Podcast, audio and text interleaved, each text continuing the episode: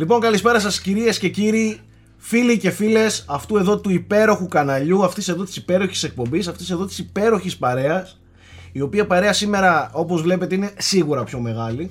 Πολύ πιο μεγάλη. Πέντε Δεν- φράτσες. εγώ δεν το πάω εκεί. Εσύ πάω έχεις, εγώ, ρε εσύ φίλε, έχεις τη εντάξει. μίγα, εσύ Φράντζα. μοιάζεσαι. Εσύ μοιάζεσαι. Φαίνεται, εγώ πάντα φαίνεται. αναφέρομαι στο πλήθος, στον πληθυσμό αυτού εδώ του πάνελ. Και της Βέβαια- προσωπικότητας. και βέβαια, ναι, βέβαια. Είσαι γεμάτος σαν προσωπικότητα πάνω απ' όλα.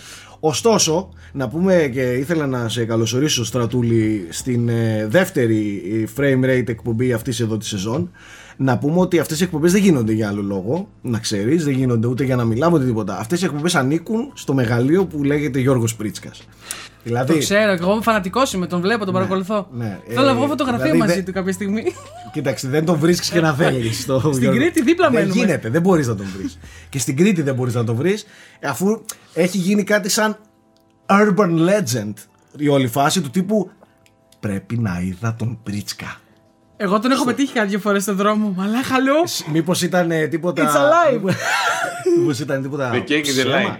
Λοιπόν, όπως και να έχει, καλώς ήρθατε σε ένα ακόμη frame rate uncut και μιας και ξεκίνησε, έχουμε στρατούλη δίπλα μας, ο οποίος είναι Καλησπέρα εδώ σε στην όλους. Αριδαία, ε, κάνει διάφορα μαζί μας και εφόσον είναι εδώ, εννοείται γιατί όχι να μην τον έχουμε στην ε, εκπομπούλα. Φυσικά θα ξεκινήσω με τον υπέρτατο, υπέρλαμπρο, υπέροχο. Κάτι σε υπ. Κάτι; Υπέρ... Είπα το. Πώ; Μου έρχεται η κακή Είπα λέξη. το στο μυαλό αρμοστή. και Δεν θέλω να την Όχι, πω. όχι, μην την πεις. Ήπουλο θα έλεγα. Ήπουλο. Ε, καλά, δεν είναι κακή λέξη για τον Πρίτσκα. Ο Πρίτσκα είναι και ύπουλος. Είπα το αρμοστή της Nintendo στην Ελλάδα. Ε, εννοείται αυτό. Ε, Γιώργος Πρίτσκας, γνωστός και ως πρόεδρος όλων των προέδρων. Είμαστε πολύ τυχεροί που ζούμε στην ίδια εποχή με αυτόν εδώ τον άνθρωπο. Καλησπέρα σας κύριε πρόεδρε, τι κάνετε, πώς είστε; Καλησπέρα σας. Ε, θα πω μόνο ότι ειλικρινά υπάρχουν στιγμές που τρέμω μην τυχόν και ανακαλύψουν τα παιδάκια μου στο σχολείο αυτή την εκπομπή και ακούνε αυτέ τις μπουρδε στην αρχή και ειλικρινά δεν με, δεν με Κέρδουν σώνει την τίποτα επόμενη- μετά κέρδουν έτσι. την επόμενη μέρα στο σχολείο και αρχίζουν προσκυνάνε και κάνουν τέτοιε. με φυλάνε σώνει το τίποτα. χέρι και φυλάνε το χέρι. El Presidente και τέτοια πράγματα. Πρέζι. λοιπόν, Ο οποίος έχει και εγώ στο γιατί φοράει και μπλουζάρα, να το πούμε αυτό. Εννοείται. Ε. Πατ, ε, αγόρι μου, για τον Γιώργο Πρίτσκα μιλάμε. Α, ναι, ναι, τι λέω, τι σο- λέω, πω, πω, τι Σοβαρέψου είπα. λίγο κι εσύ. Λοιπόν, θέλω να ξέρετε ότι σε αυτές τις εκπομπές με δίνει πάντα ο Σάιξ Καρπάς, γι' αυτό και είναι γουστόζικες. Ό,τι έχει από τέτοιο στυλ μου τα στέλνει όλα έτσι. Εννοείται. Ε, καλύτερο merch βέβαια από μένα δεν φοράς. Εγώ φοράω. όχι, όχι, Έτσι, όχι. φυσικά όχι, Είπαμε, δεν είναι εντάξει. καλύτερο. Είπαμε. Αυτό είναι το καλύτερο merch που υπάρχει. Είναι για λίγους. Δεν, εγώ μπορούν, φοράω, ωραία. δεν μπορούν να πουληθούν πολλά τέτοια. Έτσι. Ε, Τέσσερι έχω, τι εννοείς; Α, α, ναι. Τέσσερι έχω. Εγώ Έχουμε. έχω μπει στο κλίμα με τις μπλούζες, παιδιά. Καλά, εσύ Εδώ, άστο. Bethesda Prey. Εντάξει. Άστο, Εν τω άστο. μεταξύ θέλω να πω κάτι. Συγγνώμη, Σάκη, που παίρνω τη σκητάλη χωρίς την Να σε επίσημη παρουσιάσει. καθοδήγησή σου. Ναι. Ε, δεν μ' αρέσει να το κάνω αυτό γιατί είμαστε μια εκπομπή με αρχές εδώ στο Frame Rate Uncut. Ωστόσο, θέλω να πω ότι αν Καρφώθηκες. υπάρχει μια σταθερά στο σύμπαν για να βρείτε τον Γιώργο Πρίτσκα, είναι το Twitter όταν παίζει Μπαρσελόνα. Όταν έχει Ναι, match, ναι, ναι. ανοίγετε το Twitter και θα βλέπετε Άμα, live άμα σχολιασμός. θέλετε κάποιο είδους replies και τέτοια σε- από Γιώργο Πρίτσκα, βασικά να σας δώσει σημασία, πείτε κάτι για την Παρσελώνα. είναι το trigger point Κοίτα. του. Από εκεί τριγκεράρετε. Αφού δεν εξαφανίστηκα μετά το 8-2, πιστεύω θα είμαι για πάντα σε αυτό το Barcelona account στο Twitter. Έτσι. και φυσικά Εντάξει. έχουμε τον Γιώργο Nike Ferrari από την όμορφη μας στην Κύπρο, ο οποίος για ακόμα μια φορά ρίχνει Αυτό θε- μπιχτές. θέλω να δω τα παιχνίδια που έχει Μπιχτές. πίσω του. Μα έχει, κοίταξε, έχει το Star Wars το οποίο παίζει τώρα, γι' αυτό το Last έχει. Jedi. Έχει το retail το οποίο είναι σπάνιο ε, του 3D All Stars. Βάζει και τη σπανιότητα μέσα σου. Βάζει λέει, το μέσα έχω. και τη σπανιότητα του τύπου Το είμαι, έχω. είμαι Nike Ferrari και φυσικά έχει από δίπλα του- τους θρύλους της Bethesda που δεν είναι καθόλου τυχαία εκεί Όχι. πέρα πίσω γιατί ξέρετε για τι πράγμα θα μιλήσουμε σήμερα ένα από αυτά που θα μιλήσουμε οπότε α, α, μάνι μάνι ε, αποκρυπτογραφήθηκε όλο το background του Nike Γεια σου Nike τι έγινε πως είσαι; Καλησπέρα, όλα καλά, χαιρετώ. Μπράβο Nike με blues Adidas βλέπω ε Μη βρίζεις. Συγγνώμη, συγγνώμη έχεις απόλυτο, απόλυτο δίκιο Πιο καλή είναι η Adidas από την Nike; Τέτοια να του λες να φύγουμε. λοιπόν, σήμερα είναι ε, πιστεύω θα είναι πλούσια εκπομπή. Μετά θα έχουμε στην πορεία και, και το, τον ακατανόμαστο. Δυστυχώς. Δυστυχώς. Να μας μιλήσει και ναι. Εντάξει, ξέρω Θέμη, ξέρω επειδή ακούνε στο Α, Spotify. το ακουστικό εδώ πέρα θα πρέπει να Ναι, το χαμηλώσω το- λιγάκι τα decibel. το- ναι, και το Spotify δεν, κατα... δεν βλέπει τις φάτσες μας αυτή Τον τη Θέμη στιγμή. τον κατάλαβα χωρίς να μιλήσει. Ναι, ναι, ναι. Χω- Δηλαδή Κατάλαβα τι. δεν, δεν μπορεί να, ο, ο κόσμος του Spotify να δει τις φάτσες μας για όλο αυτό. Τέλος πάντων θα το καταλάβει, θα το ακούσει σε λίγη ώρα όταν μπει αυτός ο ακατανόμαστος.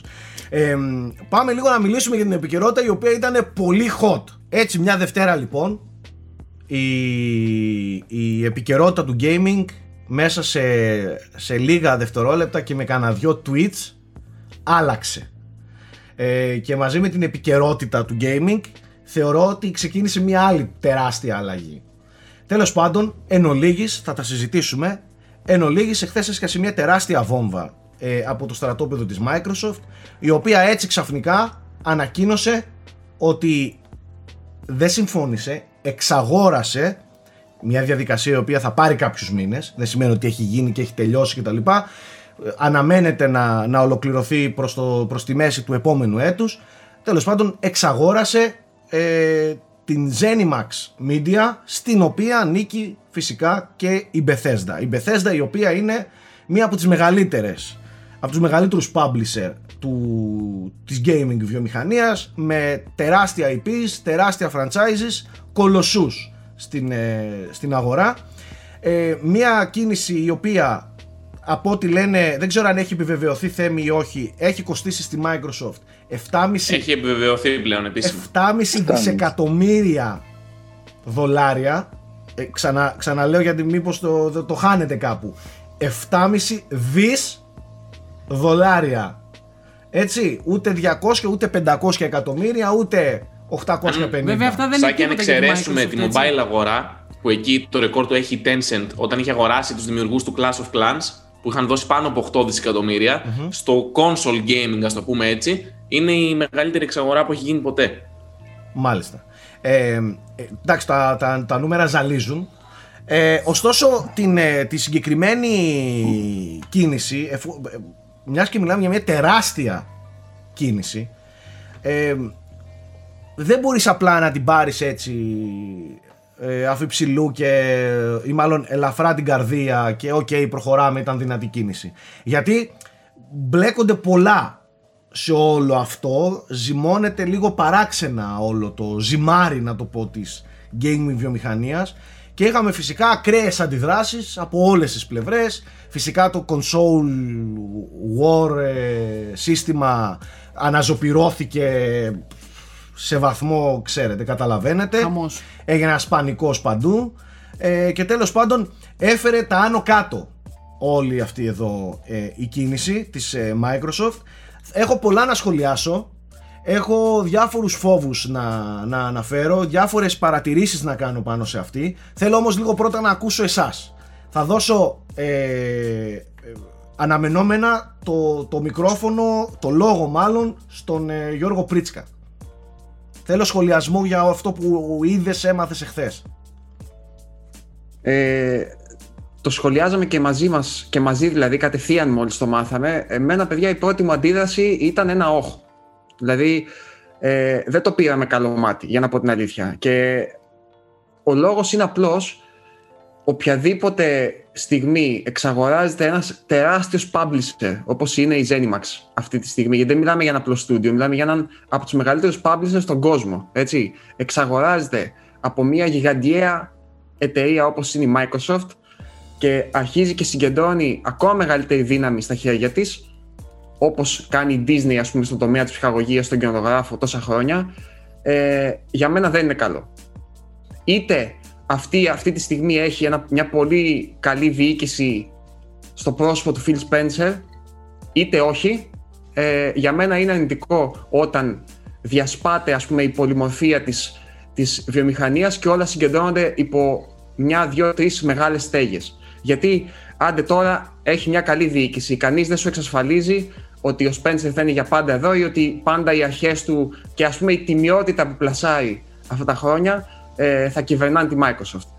Οπότε είτε θέλει να το παίξει καλή είτε όχι πλέον είναι αποκλειστικά στην επιλογή της. Δεν, δεν την έχει κάποιος άλλος. Δηλαδή, αυτή τη στιγμή είναι ό,τι θέλει κάνει.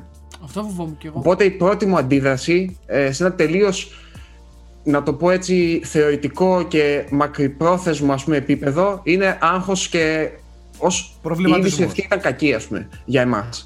Τώρα βραχυπρόθεσμα δημιουργεί ένα περιβάλλον το οποίο είναι ακραία ανταγωνιστικό με τη Sony. Δηλαδή μιλάμε ότι έχει δημιουργήσει ένα τέρας στο Game Pass με απίστευτη αξία μέσα του για 13 ευρώ 10 πόσο κοστίζει αυτή τη στιγμή το οποίο δεν υπάρχει καμία περίπτωση κατά τη γνώμη μου να κρατηθεί σε αυτά τα επίπεδα τιμών για πολύ καιρό ακόμα πιστεύω ότι με αυτές τις κινήσεις θέλει να χτίσει ένα σεβαστό νούμερο και μετά σιγά σιγά δεν μπορεί να μην τα αυξήσει παιδιά γιατί αντικειμενικά δεν νομίζω ότι μπορεί κάποιος να ανταγωνιστεί αυτό το πράγμα που κάνει τώρα η Microsoft. Δηλαδή, δεν ξέρω ποιος μπορεί άλλος να προσφέρει σε τιμές χώμα ουσιαστικά τόση ποσότητα και ποιότητα περιεχομένου. Οπότε δεν ξέρω πώς ακριβώς θα επηρεάσει αυτό αυτή τη στιγμή τη βιομηχανία και τη γενιά. Ε, και μετά πάω και στα γενικότερα ερωτήματα που γίνονται για το Game Pass, το οποίο λέω να τα αφήσουμε για πιο μετά. Αυτή ήταν η πρώτη μου αντίδραση, αυτές τις σκέψεις δηλαδή είχα. Ε, τι συμβαίνει τώρα, τι θα κάνει η Sony, αν σκοπεύει δηλαδή να απαντήσει ή όχι, αν αυτό νιώθει ότι δημιουργεί ένα κλίμα που και αυτή πρέπει να πάρει για να εξασφαλίσει για τον εαυτό της ε, πράγματα. Και δεν ξέρω δηλαδή πού θα οδηγήσει αυτή η εξαγορά. Γιατί, όπως είπε και εσύ, δεν είναι μια απλή εξαγορά που μπορούμε να περάσουμε στο Α, ωραία, πήρα ακόμα μερικά παιχνίδια. Μια Ε, είναι Obsidian που τεράστια την κίνηση. αγόρασε και Ναι, όλα ναι. καλά, ας πούμε. Ναι. Είναι, είναι, είναι πραγματικά τεράστια κίνηση. Ε, αυτά από μένα για αρχή. Α πούμε τώρα δεν ξέρω. Θέμη. Εμένα η πρώτη μου αντίδραση ήταν μόλις έχω όλο τον κατάλογο παιχνιδιών της Bethesda, γιατί το Game Pass μου γράφει μέχρι 2022, οπότε δεν το σκέφτηκα υπό την πιο βαθιά έννοια ε, την επιχειρηματική, που ας πούμε ο- επειδή η Microsoft είναι publisher και συγχωνεύεται με έναν άλλον publisher, μπορεί πολλοί κόσμος να χάσει τη δουλειά του, έτσι. Υπάρχει Ναι. πολύ προσωπικό το οποίο δεν είναι απαραίτητο αυτή τη στιγμή στην Bethesda. Αυτό σωστό. είπανε βέβαια ότι δεν θα χάσουν. Νομίζω 2.300 υπάλληλοι Είναι υπάρχουν, 2.300 άτομα και μπορεί ας πούμε, να απολυθούν 500 άτομα σε μια εποχή που εντάξει με τον κορονοϊό και γενικά με όλα αυτά που γίνονται στον πλανήτη δεν είναι και η καλύτερη εποχή για να χάνεις τη δουλειά σου. Ωστόσο, αυτά τα σκέφτηκα και μετά όσο τα συζητούσαμε μαζί. Η πρώτη μου αντίδραση, επειδή έχω Game Pass μέχρι το 22, είναι μόλις έχεις όλα τα παιχνίδια της Bethesda και θα παίξεις χωρίς να χρειαστεί να τα αγοράσεις day one ή να τα ψάχνεις, ξέρω εγώ, οτιδήποτε, όλα τις τα παιχνίδια. Οπότε με έκανε χαρούμενο σαν καταναλωτή γιατί θα έχω ευκολότερη πρόσβαση σε όλον αυτόν τον κατάλογο. Τώρα υπάρχουν πάρα πολλές. Βασικά δεν πιστεύω ότι έχει ξαναγίνει κάποιου τέτοιου μεγέθους κίνηση στη βιομηχανία. Οπότε δεν μπορούμε με πολύ μεγάλη ακρίβεια να προβλέψουμε τις κινήσεις. Και οι απαντήσεις που έδωσαν σε πολλά ερωτήματα τα οποία καίνε τους παίκτες, όπως το τι θα γίνει με τις εκδόσεις, γιατί η Bethesda να μην ξεχνάμε ότι στήριζε πάρα πολύ και τις άλλες δύο κονσόλες. Έχει δύο αποκλειστικά παιχνίδια δρομολογημένα για το PlayStation 5. Που εντωμεταξύ αυτό το 2020, αν μας έλεγε κανείς ότι η Microsoft θα κυκλοφορήσει δύο αποκλειστικά για το PS5, θα γελούσαμε. Αλλά πώς θα έχει φέρει αυτό το 2020, η Microsoft έχει λοιπόν το Ghostwire Tok- ε, Tokyo ναι, του Mikami και το Deathloop της Arcane αποκλειστικά θα είπαν ότι θα τις τιμήσουν τις ε, συμφωνίες και εκεί που ήθελα να επιστρέψω είναι ότι η Bethesda είναι και μία από τις εταιρείες που πέρα από το PlayStation που πολύ το είδαμε έτσι στήριζε και πάρα πολύ το Switch έτσι. Οι ελα- Από τις Έφερε το ελάχιστες, Doom, έφερε- απ' τις ελάχιστες μεγάλες τρίτες εταιρείες που στήριξαν με μεγάλες κυκλοφορίες όπως είναι το Doom, όπως είναι το Wolfenstein και τα λοιπά. Ακριβώς. Και γενικά Το και τα Switch. παλιά Doom έχουν βγάλει. Όλα, όλα, όλα. Όλη η Bethesda Στήριζε πάρα πολύ το Switch. στήριζε Οπότε πάρα μια πολύ. πορεία που ήρθε σε πολλούς είναι τι θα γίνει με όλα αυτά τα παιχνίδια. Τι θα πάθουμε εμείς που έχουμε Switch και. Γιατί χάνεται ένας μεγάλος publisher από την αγορά, έτσι. Ναι. Ε, το ερώτημα αυτό το απάντησαν. Είπανε, εντάξει, εννοείται ότι παιδιά όλα τα παιχνίδια θα είναι day one στο Game Pass και μπορούμε να σας εγγυηθούμε ότι θα βγαίνουν στο Xbox και στο PC. Αλλά για τις υπόλοιπες πλατφόρμες λέει θα το εξετάζουμε από περίπτωση σε περίπτωση. Αυτό έλεγα και εγώ Η κα- χθε στο Σάκη μόλις άκουσα την είδηση. Του λέω δηλαδή τώρα ε, μπορεί να πάρει το, τον πάνω λόγο η Microsoft και να σου πει: Εγώ το Elder Scrolls 6 θα το βγάλω μόνο στο Xbox και, το, και στο PC. Δεν θέλω να το βγάλω στο PlayStation 5. Έχω Αλλά απάντηση. μετά μου Έχω είπες την απάντηση να απάντηση. σας δώσω σε Εμένα αυτό. αυτό. με ένιωξε περισσότερο Ναι. στην είδηση που, που ακούσαμε χθες. Εικάζεται ότι θα κρατήσουν, ξέρω εγώ, τίτλους όπως είναι τα Fallout 76 και αυτά τα service driven, ξέρω εγώ, ότι μπορεί να τα, αυτά να τα έχουν παντού. Μπορεί απ' την άλλη να πούνε δώσαμε 7,5 δισεκατομμύρια και ανακοινώσαμε αυτή την είδηση δύο μέρες πριν οι κονσόλες μας βγουν σε προπαραγγελία. Μία. Προφανώς, Μία Μία. μέρα πριν οι κονσόλες μας βγουν σε προπαραγγελία. Δεν, δεν σπαταλάς 7,5 δισεκατομμύρια για να μην ενισχύσει την πλατφόρμα σου. Α, Είναι η άλλη Και οπτική. εμείς- Τώρα το τι θα γίνει εν τέλει είναι άγνωστο. Άρα πιστεύεις ότι μπορεί να Μισό γίνει λεπτό, αυτό που Γιώργο. είπα; Το μόνο που θέλω να πω είναι ότι η Mojang μέσα στη Microsoft, παρόλο που την εξαγόρασε, ε, άντε το Minecraft πες ότι ήταν ένα παιχνίδι το οποίο υπήρχε από πριν στο PlayStation. Το Minecraft Dungeons όμως, που βγήκε φέτος, δεν υπήρχε από πριν στο PlayStation και μια χαρά το έβγαλε η Microsoft. Οπότε εξαρτάται και δεν ξέρουμε ακόμα πόση αυτονομία θα έχει η Bethesda εντός της Microsoft και αν απλά αυτή η συμφωνία θα καλύψει το ότι τα παιχνίδια της θα είναι day one στο Game Pass ή αν θα αφομοιωθεί εντελώς στο, στα Xbox Game Studios θα χάσουν άνθρωποι τις δουλειές τους και θα είναι αποκλειστικά όλα τα παιχνίδια. Μένει να το δούμε και δεν νομίζω ότι μπορούμε να προβλέψουμε ξεκάθαρα. Nike. Α, συγγνώμη Ε, ναι, Γιώργο, το- κάτι ήθελες να Έλα. πεις εδώ και ώρα λες. Ήθελα απλά να απαντήσω στο θέμα ότι κατά τη γνώμη μου δεν έχει πολύ σημασία. Έχει σημασία φυσικά για τους παίχτες που σκοπεύουν π.χ. να πάρουν μόνο PlayStation 5 κτλ. Αλλά για την ίδια τη Microsoft πιστεύω ότι δεν τους νοιάζει και τόσο πολύ αυτή τη στιγμή. Με την έννοια ότι αυτοί θα προσφέρουν αυτά τα παιχνίδια στο Game Pass και όπως και να έχει στα άλλα θα κοστίζουν 60 και 70 ευρώ. Και 80. Έτσι. Ναι, Ε, α. δηλαδή, όπως και να έχει, αυτό το πράγμα είναι μια διαφήμιση για το Game Pass. Έτσι κι αλλιώς. Και σε μια εποχή ε, που και η Sony έχει ανακοινώσει αυξήσεις στις τιμές, ε, ξέρεις ότι έχουμε παιχνίδια, θα έχουμε πιο ακριβά από ό,τι είχαμε. Ε, να σου έχει τη Microsoft με ένα τέτοιο deal. Ε, εκφύσεως ας πούμε, δεν Οκ, ξέρω. απλά το Εμένα- αποκλειστικά στο Game Pass σε αναγκάζει να το βάλεις. Το άλλο σου δίνει τη δυνατότητα να το βάλεις. Κατάλαβες; Γι' αυτό σου λέω. Είναι μια τρομερά επιθετική κίνηση που, ίσ- που αν δεν είχαν πρόθεση να τα, κάνουν- να τα βάλουν αποκλειστικά, ξέρω εγώ, ας έκαναν μια συμφωνία όπως με την EA. Να τα Το φέρνουν Game Pass day one. ωστόσο, το Να Game σου Pass πω κάτι, ωστόσο αρχίζω και πιστεύω ότι ενδυναμώνεται. δεν είναι ο στόχος. Συγγνώμη Σάκη, δεν άκουσα τι είπες. Το Game Pass ωστόσο έλεγα ότι ενδυναμώνεται ως, ως όνομα και ως brand Απίστευτα. με, βα- με, τη, με, με, με την έννοια των πολλών, όχι με την έννοια των δύο-τριών αποκλειστικών που θα είναι εντός. Δηλαδή, εάν είναι καλό deal το Game Pass είναι γιατί θα έχει τα πάντα, όχι γιατί θα έχει πέντε. Και, Καταλαβες. και, και ξαφνικά τα 300 ευρώ του S σου φαίνονται πολύ λίγα για να βάλεις ένα Game Pass και να γλιτώσεις 70 ευρώ από, σκα- από καινούριο Elder Scrolls, από καινούριο Doom, ε, από καινούριο Πάμε, Wolfenstein. πάμε ξέρω λίγο εγώ. να ακούσουμε και τον Nike. Ναι, εντάξει, ολοκληρώστε γιατί. ε, ναι, ε, σίγουρα ήταν ξαφνική κίνηση, καθόλου τυχαία που ήταν ε, μόλις έναν 24ωρο πριν βγουν παγκ- οι παγκόσμιες προπαραγγελίες της κονσόλας.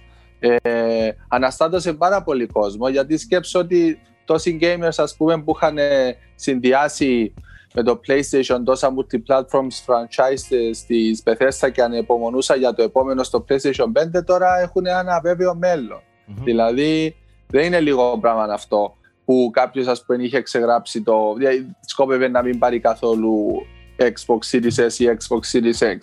Τώρα είναι όλα στον αέρα και με την Microsoft να είναι ιδιοκτήτρια αυτής της εταιρείας ό,τι θέλει κάνει και αναλόγως πώς θα κηρύσει η αγορά.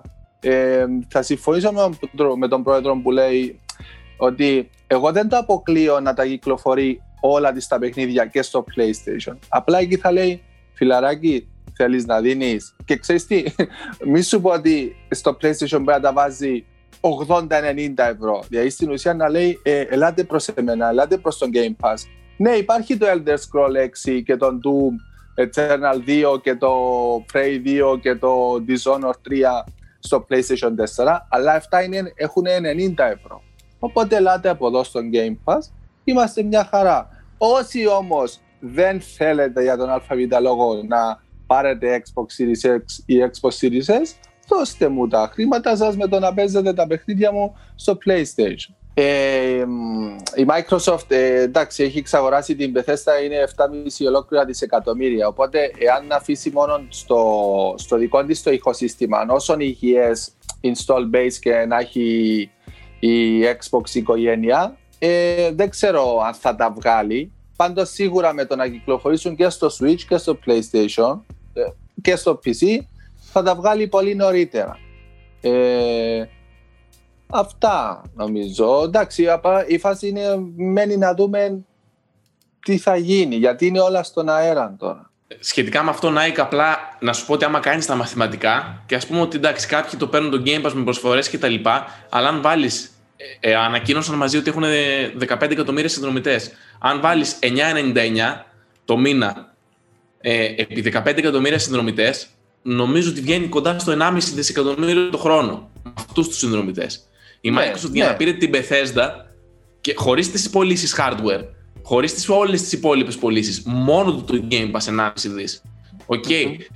Στα 15 εκατομμύρια, που για να πήρε την Bethesda δεν έχει προσδοκίες να μείνει το Game Pass στους 15 εκατομμύρια συνδρομητές, έχει προσδοκίες να γίνει τεράστιο. Σίγουρα Προφανώς, θα προφανώς. ανέβει. Λόγω και της Οπότε EA. χρήμα, χρήμα βγάζει άφθονο το Game Pass και εντάξει, οκ.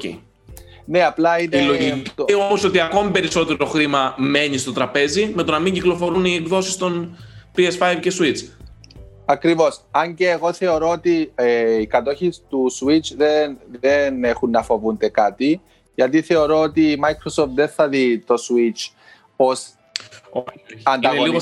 συμπεθέρες. Ναι, Ναι, είναι ναι. λίγο συμπεθέρες, οπότε όπως Κουμπάρι. βγάλανε και το όρι και αυτά. Αλλά ε, ο πρώτος ανταγωνιστής, ο κύριος στο PlayStation, εκεί ίσως κάποια τα κρατήσουν για πάρτι τους. Θα δούμε. Εγώ πάντως έχω διαφορετική άποψη γενικά ε, σε όλο το θέμα Bethesda και Microsoft, να ξέρετε. Ε, και τι εννοώ. Νομίζω ότι δεν έχετε καταλάβει, έτσι το βλέπω εγώ τουλάχιστον, δεν έχουμε καταλάβει ότι η Microsoft δεν πάει απλά να γίνει ανταγωνιστική ή να δώσει απαντήσεις προς τη Sony. Επιφανειακά και βραχυπρόθεσμα ναι το κάνει. Γιατί αυτή η κίνηση είναι μια βραχυπρόθεσμα ε, δυνατή επιθετική κίνηση που θα τονώσει πολύ το Game Pass της, ε, του Xbox. Ωστόσο θεωρώ ότι είναι μια κίνηση γι' αυτό και δίνει 7,5 δις είναι μια κίνηση που μελλοντικά ή δείχνει μάλλον ε, ποια, ποια είναι, ποιες είναι οι γενικότερες προθέσεις της. Και μπορεί να μιλήσω λίγο πιο χοντροκομμένα τώρα, αλλά αυτό είναι κάτι το οποίο το πιστεύω και το λέω εδώ και πολλά χρόνια για τη Microsoft. Η Microsoft δεν θέλει να έχει ανταγωνιστές της Sony και τη Nintendo. Η Microsoft τις θέλει της Nintendo και της, και της Sony. Δηλαδή θεωρώ ότι η Microsoft θα φτάσει σε επίπεδο να έχει στο Game Pass και παιχνίδια της Sony κάποια στιγμή. Τι εννοώ; Τόσο δεν, μακριά μιλάω, το είδες. δεν μιλάω το Game Pass του Xbox Series X. Εννοώ ότι η Microsoft θέλει να φτιάξει το Netflix του gaming. Σας θέλω όλους κορίτσια. Όλους σας θέλω μέσα στους καταλόγους μου. Δεν θέλουμε κόντρες. Γι' αυτό και θεωρώ ότι δεν νομίζω ότι την ενδιαφέρει και πολύ σωστά το είπε ο Πρίτσκας. Δεν νομίζω ότι την ενδιαφέρει την Microsoft. Ε, α, εμείς θέλουμε να το έχουμε αποκλειστικό το Elder Scrolls 6. Η Microsoft θέλει να έχει τα παιχνίδια της Bethesda στο Game Pass για να κάνει τώρα και αύριο το πρωί ακόμη πιο, ε, Πλούσιο. πιο ελκυστικό το Game Pass. Μελλοντικά θέλει, είδατε, μάζεψε την EA. Τώρα τι- δεν την εξαγόρασε, αλλά έβαλε τα παιχνίδια της μέσα στο, στο Game Pass. Πήρε την Bethesda. Θα έχει τα παιχνίδια της μέσα. Ήδη έχουν γίνει από εδώ και από εκεί δηλώσεις. Δεν πάμε για αποκλειστικότητες.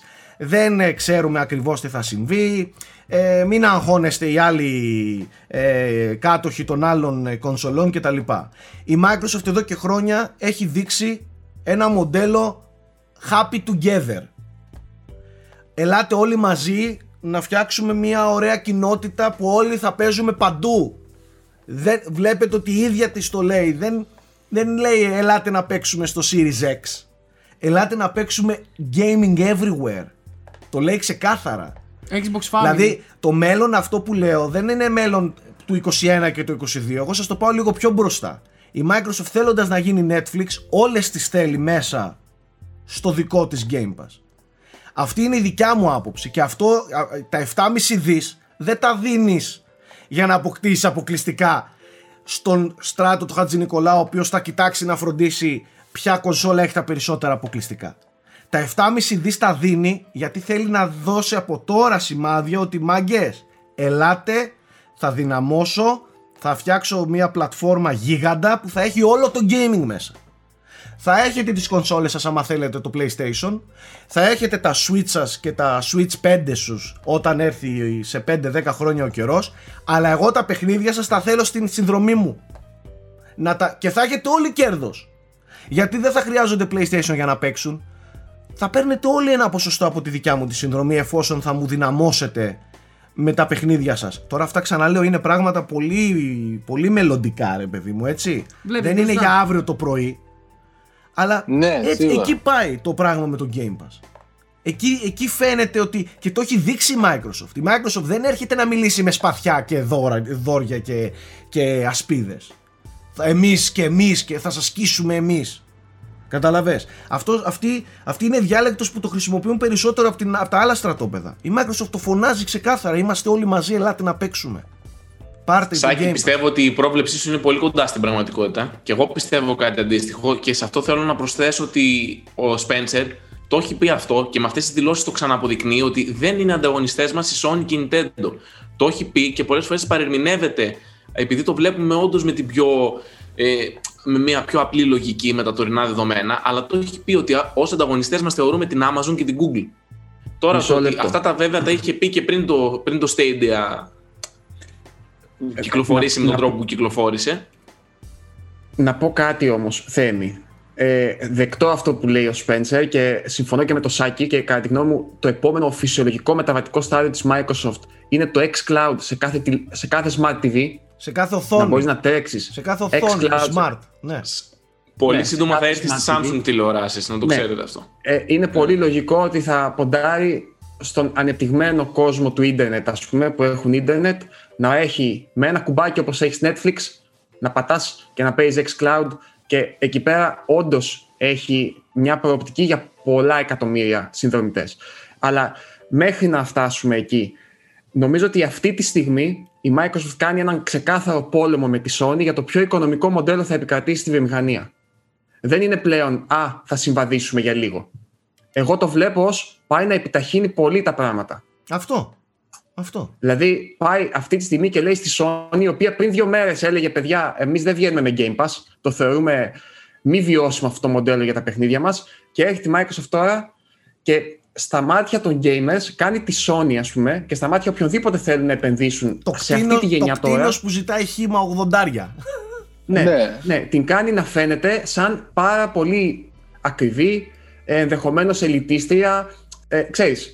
Οπότε α- αυτό αναρωτιέμαι τώρα, τι συμβαίνει στα γραφεία της Sony αυτή τη στιγμή; Νιώθουν ότι πρέπει να απαντήσουν, νιώθουν ότι πρέπει και αυτοί να επιταχύνουν μια αντίστοιχη υπη- υπηρεσία ενδεχομένως; Ίσως να ενεργοποιήσουν το PS Now λίγο περισσότερο; Δεν ξέρω πού θα πάει. Δεν νομίζω ότι την περίμενε. Δεν ξέρω αν πι- κάτω από το τραπέζι ήξεραν αυτές τις ε, συμφωνίες. Γιατί, παιδιά, όταν μιλάμε για τέτοιου επίπεδου ας πούμε, συναλλαγές, δεν νομίζω ότι μπορεί να το κρατήσεις κρυφό για πολύ καιρό. Και είναι, είναι θαύμα το πώς το κράτησαν από το κοινό κρυφό. Και δεν υπήρχε κανένα ας πούμε, leak μέχρι τη χθεσινή μέρα που έσκασε όντως σαν βόμβα. Ε, οπότε δεν ξέρω αλήθεια ε, πώς θα γίνει αυτή η γενιά. Είναι, που λέγαμε πριν μερικούς μήνες ότι είναι ρευστή, τώρα είναι πραγματικά ακόμα πιο ρευστή. Δεν ξέρω πώς θα αντιδράσει το κοινό. Πάντως. Αν όντως άλλαξαν αποφάσεις κάποιοι. Πάντως, εγώ, για να πω προσωπικά, ας πούμε, και ίσως δεν ξέρω αν αντικατοπτρίζω κάποια πλειοψηφία ή όχι, που δεν είχα στις προτεραιότητες μου να πάρω Xbox, θεωρώ δεδομένο ότι κάποια στιγμή θα πάρω Xbox πλέον. Ότι κάποια στιγμή είτε στο S, X δεν πιστεύω, ας πούμε, επειδή είναι ακριβό, αλλά σίγουρα το S κάποια στιγμή όταν θα έχω τη δυνατότητα να δώσω αυτά τα λεφτά θα τα δώσω ε, για να έχω το Game Pass, ας πούμε, σαν εναλλακτική για οποιοδήποτε άλλο παιχνίδι κτλ. Συμπληρωματικό. Ναι, Αυτό ναι. έλεγα κι και εγώ. νομίζω αν υπήρχε έστω μια αμφιβολία για αυτή τη σκέψη σε κάποιους, τώρα έχει χαθεί τελείως. Ναι. Γιατί ξαναλέω, άμα ήθελες να παίξεις Elder Scrolls Doom και τα λοιπά, λες αντί να δίνουν 70 και 70 και 70, ε, να τα 210 ευρώ ήταν, 3,70. Με 2,99 παίρνω το S. Και τα παίρνω με 10 ευρώ και παίζω και όλα τα υπόλοιπα της Microsoft. Δηλαδή, επίσης, ξεχνάμε πολύ, βγάζω από την εξίσωση το PC Gaming. Δηλαδή, το PC Gaming έχει ανέβει πάρα πολύ αυτή τη στιγμή και με τις κάρτες που ε, έχουν, έχει πέσει η τιμή τους στις Nvidia που πλασάρεται τώρα, δεν είναι απίθανο να δούμε μια μεγάλη άνθηση PC Gaming με Game Pass. Δηλαδή Steam και Game Pass. Ναι. Όπου ουσιαστικά έχεις τα πάντα εκτός από τα αποκλειστικά που και αυτά είναι ερωτηματικό, γιατί είδαμε ότι και η Sony αρχίζει και βγάζει μερικά στο PC. Και εντάξει, η Nintendo είναι μια κατηγορία μόνη της. Αλλά νομίζω ότι το PC gaming γίνεται πολύ πολύ θεκτικό για, ένα, για τον hardcore gamer. Έτσι, που είναι διατεθειμένος να το ψάξει λίγο παραπάνω, να επενδύσει κάποια χρήματα κτλ. κτλ. Οπότε... Γιώργο, σε όλη αυτή την εξίσωση έχεις βάλει ένα ερωτημα... όχι ένα ερωτηματικό, την έχεις κάνει όλη αυτή την εξίσωση με τον λογισμό ότι τα... το Elder Scrolls το επόμενο, το επόμενο Fallout, το Starfield, το επόμενο Prey, ξέρω εγώ, ή το επόμενο παιχνίδι της Arcane, ότι όλα αυτά θα βγουν στο PlayStation και θα κοστίζουν 80. Μπορεί και να μην βγουν. Και να βγαίνουν μόνο στα στις Xbox consoles και το PC. Που μετά Ξανα... γίνεται ψιλομάστ το Xbox.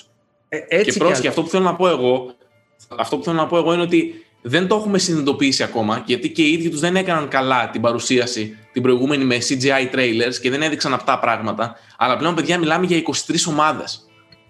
23 στούντιο. Είναι πάρα πολλά. Δηλαδή, θα χάνεις αυτά τα 23 στούντιο, θα παράγουν σίγουρα 3-4 παιχνίδια το χρόνο. Αυτά τα χάνεις πάντα. Άμα, άμα δεν επενδύσεις σε αυτή την πλατφόρμα στο PC. Δηλαδή, δεν, ναι. για, με αυτή την κίνηση πιστεύω ότι πλέον ξεφεύγει λίγο και από αυτό το εντάξει, θα πάρω το S σαν δευτερεύουσα κονσόλα. Λέει, λέει ο άλλος, γιατί να μην πάρω το X, ας πούμε, που είναι και η πιο δυνατή κονσόλα της αγοράς Εγώ θα, θα κάνω, εγώ θα κάνω λίγο το συνήγορο του διαβόλου όμως. Βάζεις σκέψει. Και τι εννοώ. Βέβαια, θα σου πω την άλλη. Απ' την άλλη, το poll που έκανε ο Σάκης στις προάλλες στο Twitter ήταν διαφωτιστικό.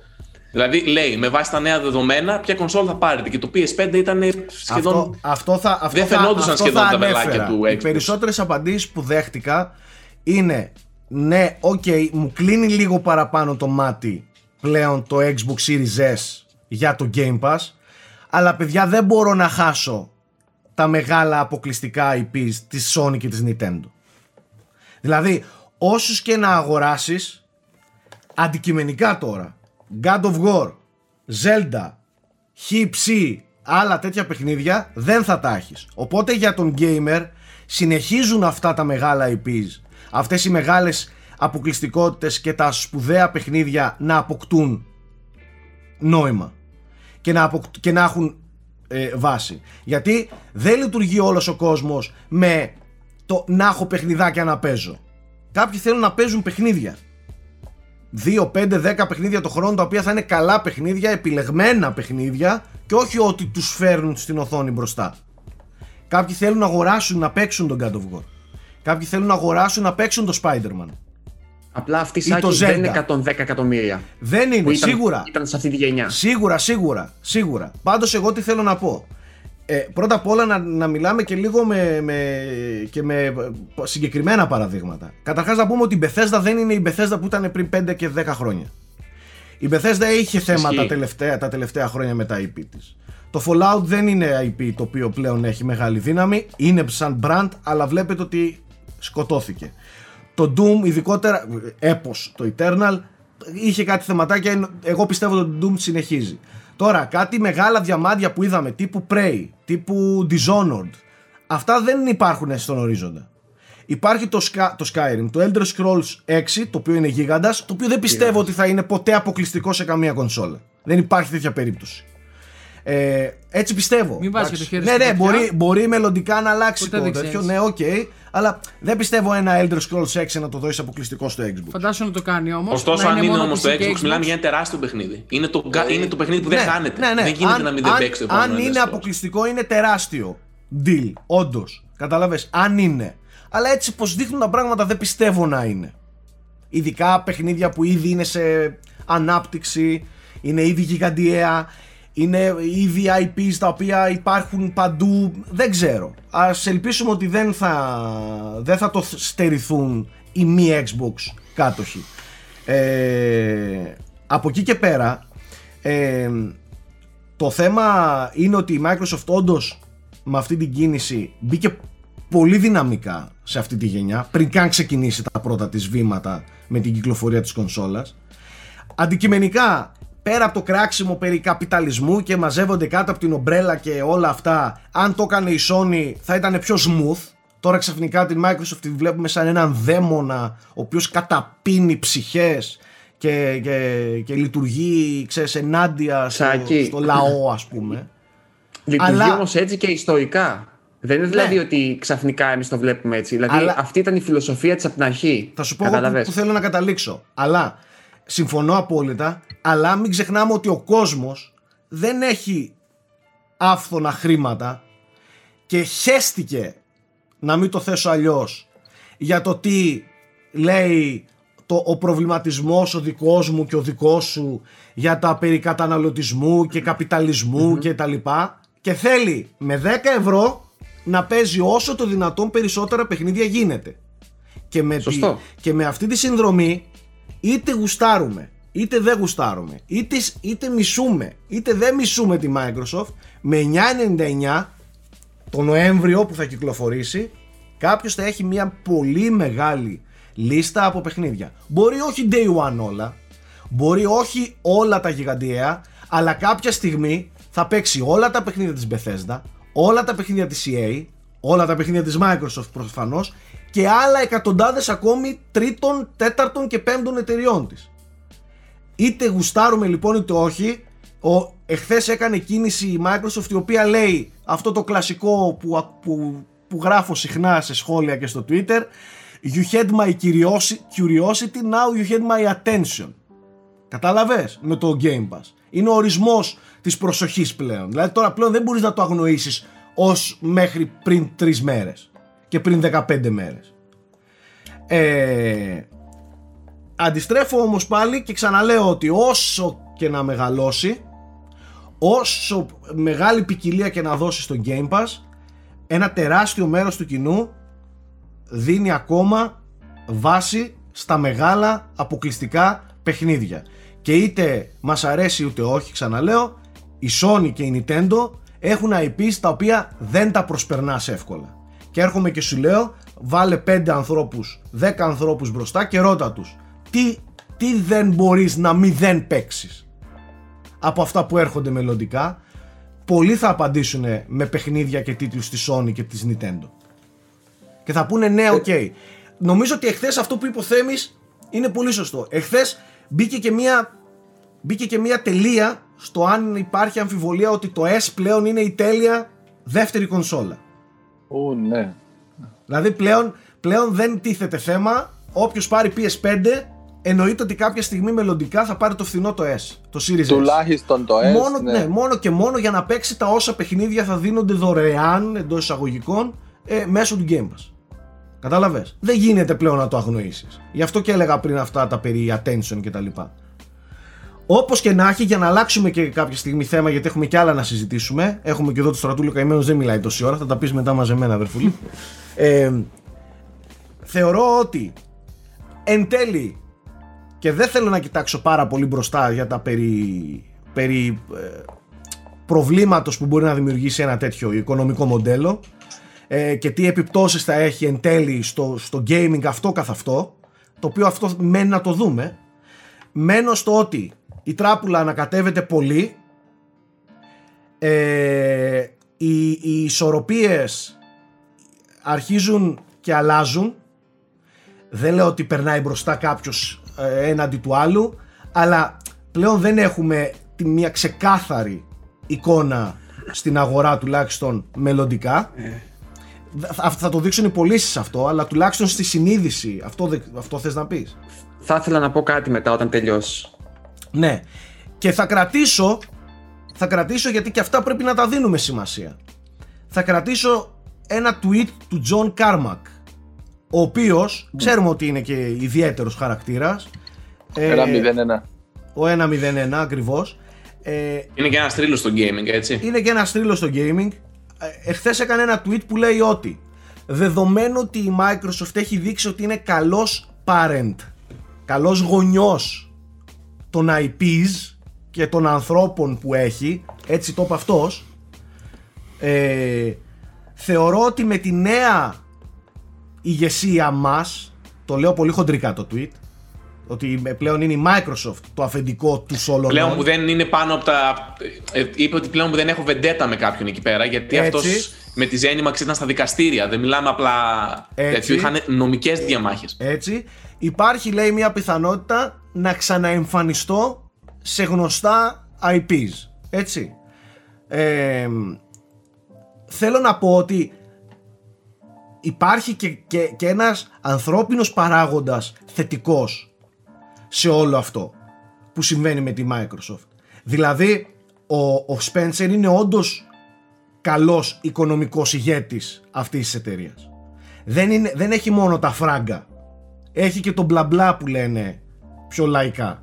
Δηλαδή κάτι βλέπουν όλοι αυτοί και γράφουν. Τώρα θα μου πεις τι θα γράφανε, αλλά δεν ξέρω, δημιουργείται μια. Σάκη μεταξύ, μια μικρή παρένθεση. Μιας και είπες με τον μπλα μπλα, επειδή αυτή ήταν μεγάλη κίνηση, μιλάμε για 7,5 δισεκατομμύρια. Ο Σπένσερ έδωσε κάποιες συνεντεύξεις και σε κάποια κανάλια της Αμερικής όπου είναι. Για, μιλάνε για μετοχές και τέτοια. Και τέλος πάντων, παιδιά, πρέπει να τα δείτε τα βίντεο. Ο τύπος είναι νίντζα στο να αποφεύγει ερωτήσεις. Mm-hmm. Ήταν μια συνέντευξη στο CNBC, νομίζω το Αμερικάνικο, και δεν είπε τίποτα. Μιλούσε 7 λεπτά και δεν απάντησε σε καμία ερώτηση. Δεν ξέρω πώς το έκανε. Ήταν αυτά. Ε, ε, όλοι αυτοί οι πλάκα κάνεις. Σε αυτό που τον ρώτησε, λέει, τι θα γίνει λέει, με τα παιχνίδια που, βγάζετε, λέει, που θα βγάλετε λέει, για PS5 κτλ. Λέει, we are committed κτλ. Δηλαδή όλες τις ερωτήσεις τις απέφυγε. Ναι, ναι. Δεν είπε τίποτα. Ε, θεωρώ, θεωρώ ότι δεν θα ήταν σε αυτή τη θέση άμα δεν είχε skills να, να βρίσκεται σε αυτή τη θέση. Όχι, απλά είναι εντυπωσιακό. Ούτε ένα Σαρδάμ δηλαδή να πεις ότι. Θα πει, Όχι, ρε, ξέρω εγώ θα βγουν εκεί. Τίποτα. Το είπε εντελώς corporate. Αυτό που το πείμα. Λοιπόν, όπως και να έχει, ε, δεν νομίζω ότι χρειάζεται να μπαίνουμε σε, σε πολύ, ξέρεις, σε τρομερές εντάσεις κτλ. Ε, βέβαια, εντάξει, αυτά τα, αυτές οι κινήσεις εννοείται ότι εκμεταλλεύονται από, από τα στρατόπεδα και τους στρατιώτες και τους μαχητές των δύο, ε, των, δύο πώς να το πω τώρα αναγκαστικά θα το πω στρατοπέδων Παρατάξεων. των δύο παρατάξεων ε, αλλά σίγουρα είναι κάτι πολύ big ρε παιδί μου για το, για το gaming και νομίζω ότι κλείνει το μάτι σε όλους μας ότι το gaming αλλάζει οι, οι συνθήκες και λίγο οι καταστάσεις αλλάζουν. Το αν θα αλλάξουν προς το καλό ή προς το χειρότερο, αυτό μένει να το δούμε στο μέλλον. Πάντως η Microsoft ε, μπαίνει πάρα πολύ δυναμικά στο όλο κόλπο. Δεν ξέρω αν αυτό το πράγμα τελικά της την βοηθήσει όντως actually που λέμε και στο χωριό μου στις πωλήσεις. γιατί πάνω από όλα αυτές είναι που τελικά μετράνε ε, Εμένα πάντως στα δικά μας τα πόλ θα μου πεις η Ελλάδα δεν είναι ούτε καν ε, αντιπροσωπευτικό δείγμα για το τι παίζει. Ε, τα νούμερα, γιατί έκανα δύο polls, ένα πριν μέρες, ποια θα προτιμήσετε κονσόλα αν θα αγοράζατε αύριο το πρωί μια next gen. Έκανα και χθες όμως μετά την ανακοίνωση, τα νούμερα δεν άλλαξαν. Ε, το, το 80% το κατέχει πάλι η, η Sony, στο ότι θα αγοράσουν PlayStation 5. Αν θέλετε μπορώ να σας μιλήσω για ένα μικρό ρεπορτάζ που έχουμε κάνει σχετικά με, τις, με το τι παίζει ε, στην αγορά. Να πω, να πω λίγο αυτό που Αλλά ήθελα πριν κάτι, και να συνεχίσεις. Ναι, ναι, ναι, ναι. Αυτό που ήθελα να πω είναι ότι μην παγιδευόμαστε κι εμείς στο δικό μας μικρό κόσμο όπου ξέρουμε τι είναι η Bethesda, ξέρουμε τι είναι τα Skyrim, τα Elder Scrolls κτλ. Για τον πολύ κόσμο μετά είναι τα brands και η Microsoft έχει πολλή δουλειά ακόμα να χτίσει το brand της στην Ευρώπη, καλά για την Ιαπωνία δεν το συζητάω καν. Ε, Δηλαδή, ο πολλής κόσμος, ας πούμε, και σου λέω ακόμα και σχετικοί άνθρωποι, τώρα τον αδερφό μου, ας πούμε, ρωτήσει, που παίζει παιχνίδια, πια μπεθέσδα και δεν έχει ιδέα, τέλος πάντων. Ε, σε αυτά τα άτομα, το brand του PlayStation είναι πάρα πολύ Και στην Ευρώπη ακόμα περισσότερο. Στην Αμερική είναι λίγο πιο εξορπμένα τα πράγματα με το Xbox. Στην Ευρώπη και στον υπόλοιπο κόσμο θεωρώ ότι το PlayStation είναι πολύ μπροστά. Οπότε έχει ακόμα δρόμο. Και το δεύτερο που ήθελα να πω είναι ότι ε, μην ξεχνάμε ότι με την Bethesda η Microsoft παίρνει στα χέρια της και φανταστικές τεχνολογίες, έτσι. Δηλαδή έχει την ID Tech αυτή τη στιγμή και είναι πολύ πιθανό να τις αξιοποιήσει. το αντίστροφο, Γιώργο. Μην ξεχνάτε ότι τα παιχνίδια της Bethesda είχαν προβλήματα με bugs τόσα χρόνια και αποκτάνε ναι. όλο το GameStack. Η Microsoft έχει από πίσω τη Havoc, έχει από πίσω μηχανές γραφικών τρελές και τεχνολογίες. Το ίδιο. Ισχύει και για τις δύο πλευρές αυτό. Οπότε και για να πω και για το Paul Σουσάκη, έκανε αντίστοιχο και ο Daniel Ahmad, ο Z Hughes που, που, έχει πάρα πολλούς followers ε, και πάλι ήταν συντριπτικά τα ποσοστά υπέρ του PlayStation. Δεν ξέρω αν αντικατοπτρίζει τώρα το γενικό τέτοιο ή αν είναι μόνο ας πούμε λίγο πιο hardcore που τον ακολουθούν κτλ. Ναι, ίσως αλλά... είναι και αυτό. Εντάξει. Ναι, Είχε δηλαδή 40.000 πόλ, κάτι τέτοιο. Είχε 75 και 80% το, το PlayStation. Το, το πρόβλημα και μάλλον το στίχημα που πρέπει να κερδίσει η Microsoft είναι στο να επικοινωνήσει πρώτα απ' όλα το Game Pass. Και αυτό αποδεικνύεται από περιπτώσεις όπως π.χ. ο αδερφός μου, ο οποίος είναι μέσα στα πράγματα και δεν ήξερε μέχρι χθες τι είναι το Game Pass και έχει ενθουσιαστεί ας πούμε. Καταλάβες και έλεγε το θέμα, μα τι μου μάθες; Ανακάλυψε τον τροχό Αλέκος εχθές. Έχει μια, Ε. δύο εβδομάδες που το ανακάλυψε το Game Pass. Και λέει τόσο καιρό εγώ τι τα πλήρωνα λέει αυτά. Γιατί πλήρωνε κάτι indies, κάτι έτσι, κάτι αλλιώς για το Έπαιρνε μικρό, στο μικρό, κάτι για το Lego, Lego Marvel και κάτι τέτοιο. Τα 50 οποία είναι ευρώ όλα συνέχεια. μέσα στο Game Pass, ρε. Και λέει, τι, τι, τι κάνω, λέει. Λέω, κάντα refund όπως είσαι και βάλε τη συνδρομή σου να είσαι καλυμμένος. Και είναι, λέει, όλη μέρα με Τώρα ένα τελευταία download. παιδιά σιγά σιγά έχει αρχίσει να διεισδύει λιγάκι το Game Pass. Η αλήθεια είναι στο ευρύ κοινό, αλλά εντάξει. Ακόμα έχει, πάρα πολύ, δρόμο να κάνει, ειδικά στην Ευρώπη. Είναι... Και μην ξεχνάμε ότι ο Jim Ryan, ο οποίος είναι επικεφαλής του PlayStation τώρα, ο, ρόλος που, τον- ο λόγος που έχει φτάσει και σε αυτή τη θέση, αυτός ήταν υπεύθυνος στην Ευρώπη, έτσι. Έφτασε να είναι επικεφαλής ολόκληρου του PlayStation για την εξαιρετική δουλειά που έκανε στην Ευρώπη. Όχι απλώς την εδρε... Έχουμε παιχνίδια με ελληνικούς υπότιτλους και ελληνικό μενού στην κονσόλα εδώ και πόσο καιρό. Ε, πα- παντού, δηλαδή σε- και αυτό όχι μόνο στην Ελλάδα, σε όλες τις ευρωπαϊκές χώρες η Sony δίνει το παρόν και το σέβεται το κοινό. Ενώ η Microsoft έκανε το αντίστροφο. Π.χ. νομίζω ότι με το Quantum Break είχε αφαιρέσει υπότιτλους από τα παιχνίδια της. Που παλιά είχε σε πιο πολλές γλώσσες. Από το Quantum Break και μετά είχε, είχε βάλει λιγότερες. Μάλιστα. Δηλαδή, όταν σέβεσαι το κοινό, σε σέβεται Σε και αυτό σέβεται μετά. και αυτό. Πάμε λίγο να μιλήσουμε για το. Δεν ξέρω, Γιώργο, θες κάτι άλλο να συμπληρώσεις ή να πάω λίγο στο. Ε, Ήθελα να πω ότι εντάξει, παιδιά, στην Ευρώπη είναι βασικός χορηγός του Champions League, έτσι. Μιλάμε για το Yes. δημοφιλέστερο Ναι. ας πούμε, άθλημα και πρωτάθλημα ή ε, διοργάνωση τέλος πάντων αθλητικής στην Ξεκάθαρα, Ευρώπη και είναι ξεκάθαρα, βασικός ξεκάθαρα, ξεκάθαρα. χορηγός Για που χρόνια. κάνει σε κάθε, ναι, σε κάθε τέτοιο. Σε κάθε Στην εικόνα. ας Ευρώπη πούμε. είναι ξεκάθαρα Δεν το συζητάμε. Σε gaming επίπεδο ίσον brand PlayStation, Είναι πολύ ναι. μπροστά η Sony στην Ευρώπη. Και στην Ελλάδα είναι αυτό, μην τρελαθούμε. Καλά, εννοείται, δεν, είναι- δεν τίθεται θέμα. Ειδικά στην Ελλάδα εννοείται ότι μιλάμε για τεράστια πλειοψηφία. Και και, ε, με τη μία μας δίνεται η πάσα να μιλήσουμε λίγο για το τι παίζει με, τη, με, με την κατάσταση των pre-orders που έγινε και ένας χαμός τις τελευταίες ημέρες με το PlayStation 5. Εγώ ε, και κάνω θέμα γιατί έχουμε δεχθεί κυριολεκτικά και δεν το λέω απλά και μόνο έτσι έχουμε δεχθεί εκατοντάδες μπορεί και χιλιάδες μηνύματα εγώ, τα, το Unboxholics και Για τα να λοιπά το στο Instagram για να δεις. ναι, τι γίνεται με τα pre-orders του PlayStation και έκλεισαν και σταμάτησαν και δεν μπορούμε να βρούμε και τα λοιπά και τα λοιπά. Μπήκα λοιπόν στο τρυπάκι και έκατσα, εντάξει δεν θέλω να το λέω ρεπορτάζ, οκ, δεν είμαστε δημοσιογράφοι, αλλά τέλος πάντων πήρα πέντε τηλέφωνα. Ρώτησα πέντε ανθρώπους του χώρου, ε, κυρίως του λιανεμπορίου και κατάφερα να συλλέξω κάποιες πληροφορίες οι οποίες ενδεχομένως να είναι χρήσιμες για κάποιους.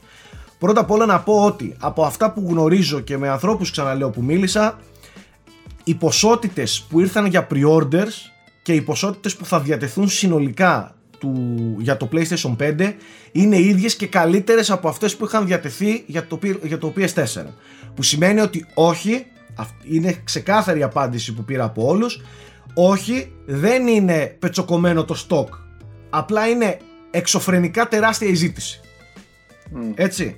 Δηλαδή έγινε ένας χαμός και μάλιστα από ανθρώπους ξαναλέω του χώρου τους φάνηκε και παράξενο που έκαναν και δύο μέρες για να εξαντληθούν τα pre-order stocks σε σχέση με το εξωτερικό τα οποία εξαντλήθηκαν σε ώρες. 15, ούτε 15 Σε 12 λεπτά. ώρες. 20 λεπτά λεπτά. νομίζω. Εδώ, είναι σε- ναι, σε κάποιες χώρες ε, με- μεγάλες και με δυνατό gaming community έκαναν λεπτά για να τελειώσουν τα stocks.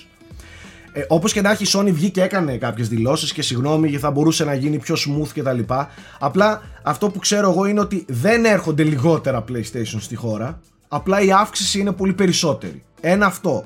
Δεύτερο, έτσι άλλα που έμαθα και μπορεί να έχουν ενδιαφέρον, ειδικά τον Μπρίτσκα μπορεί να τον ενδιαφέρει.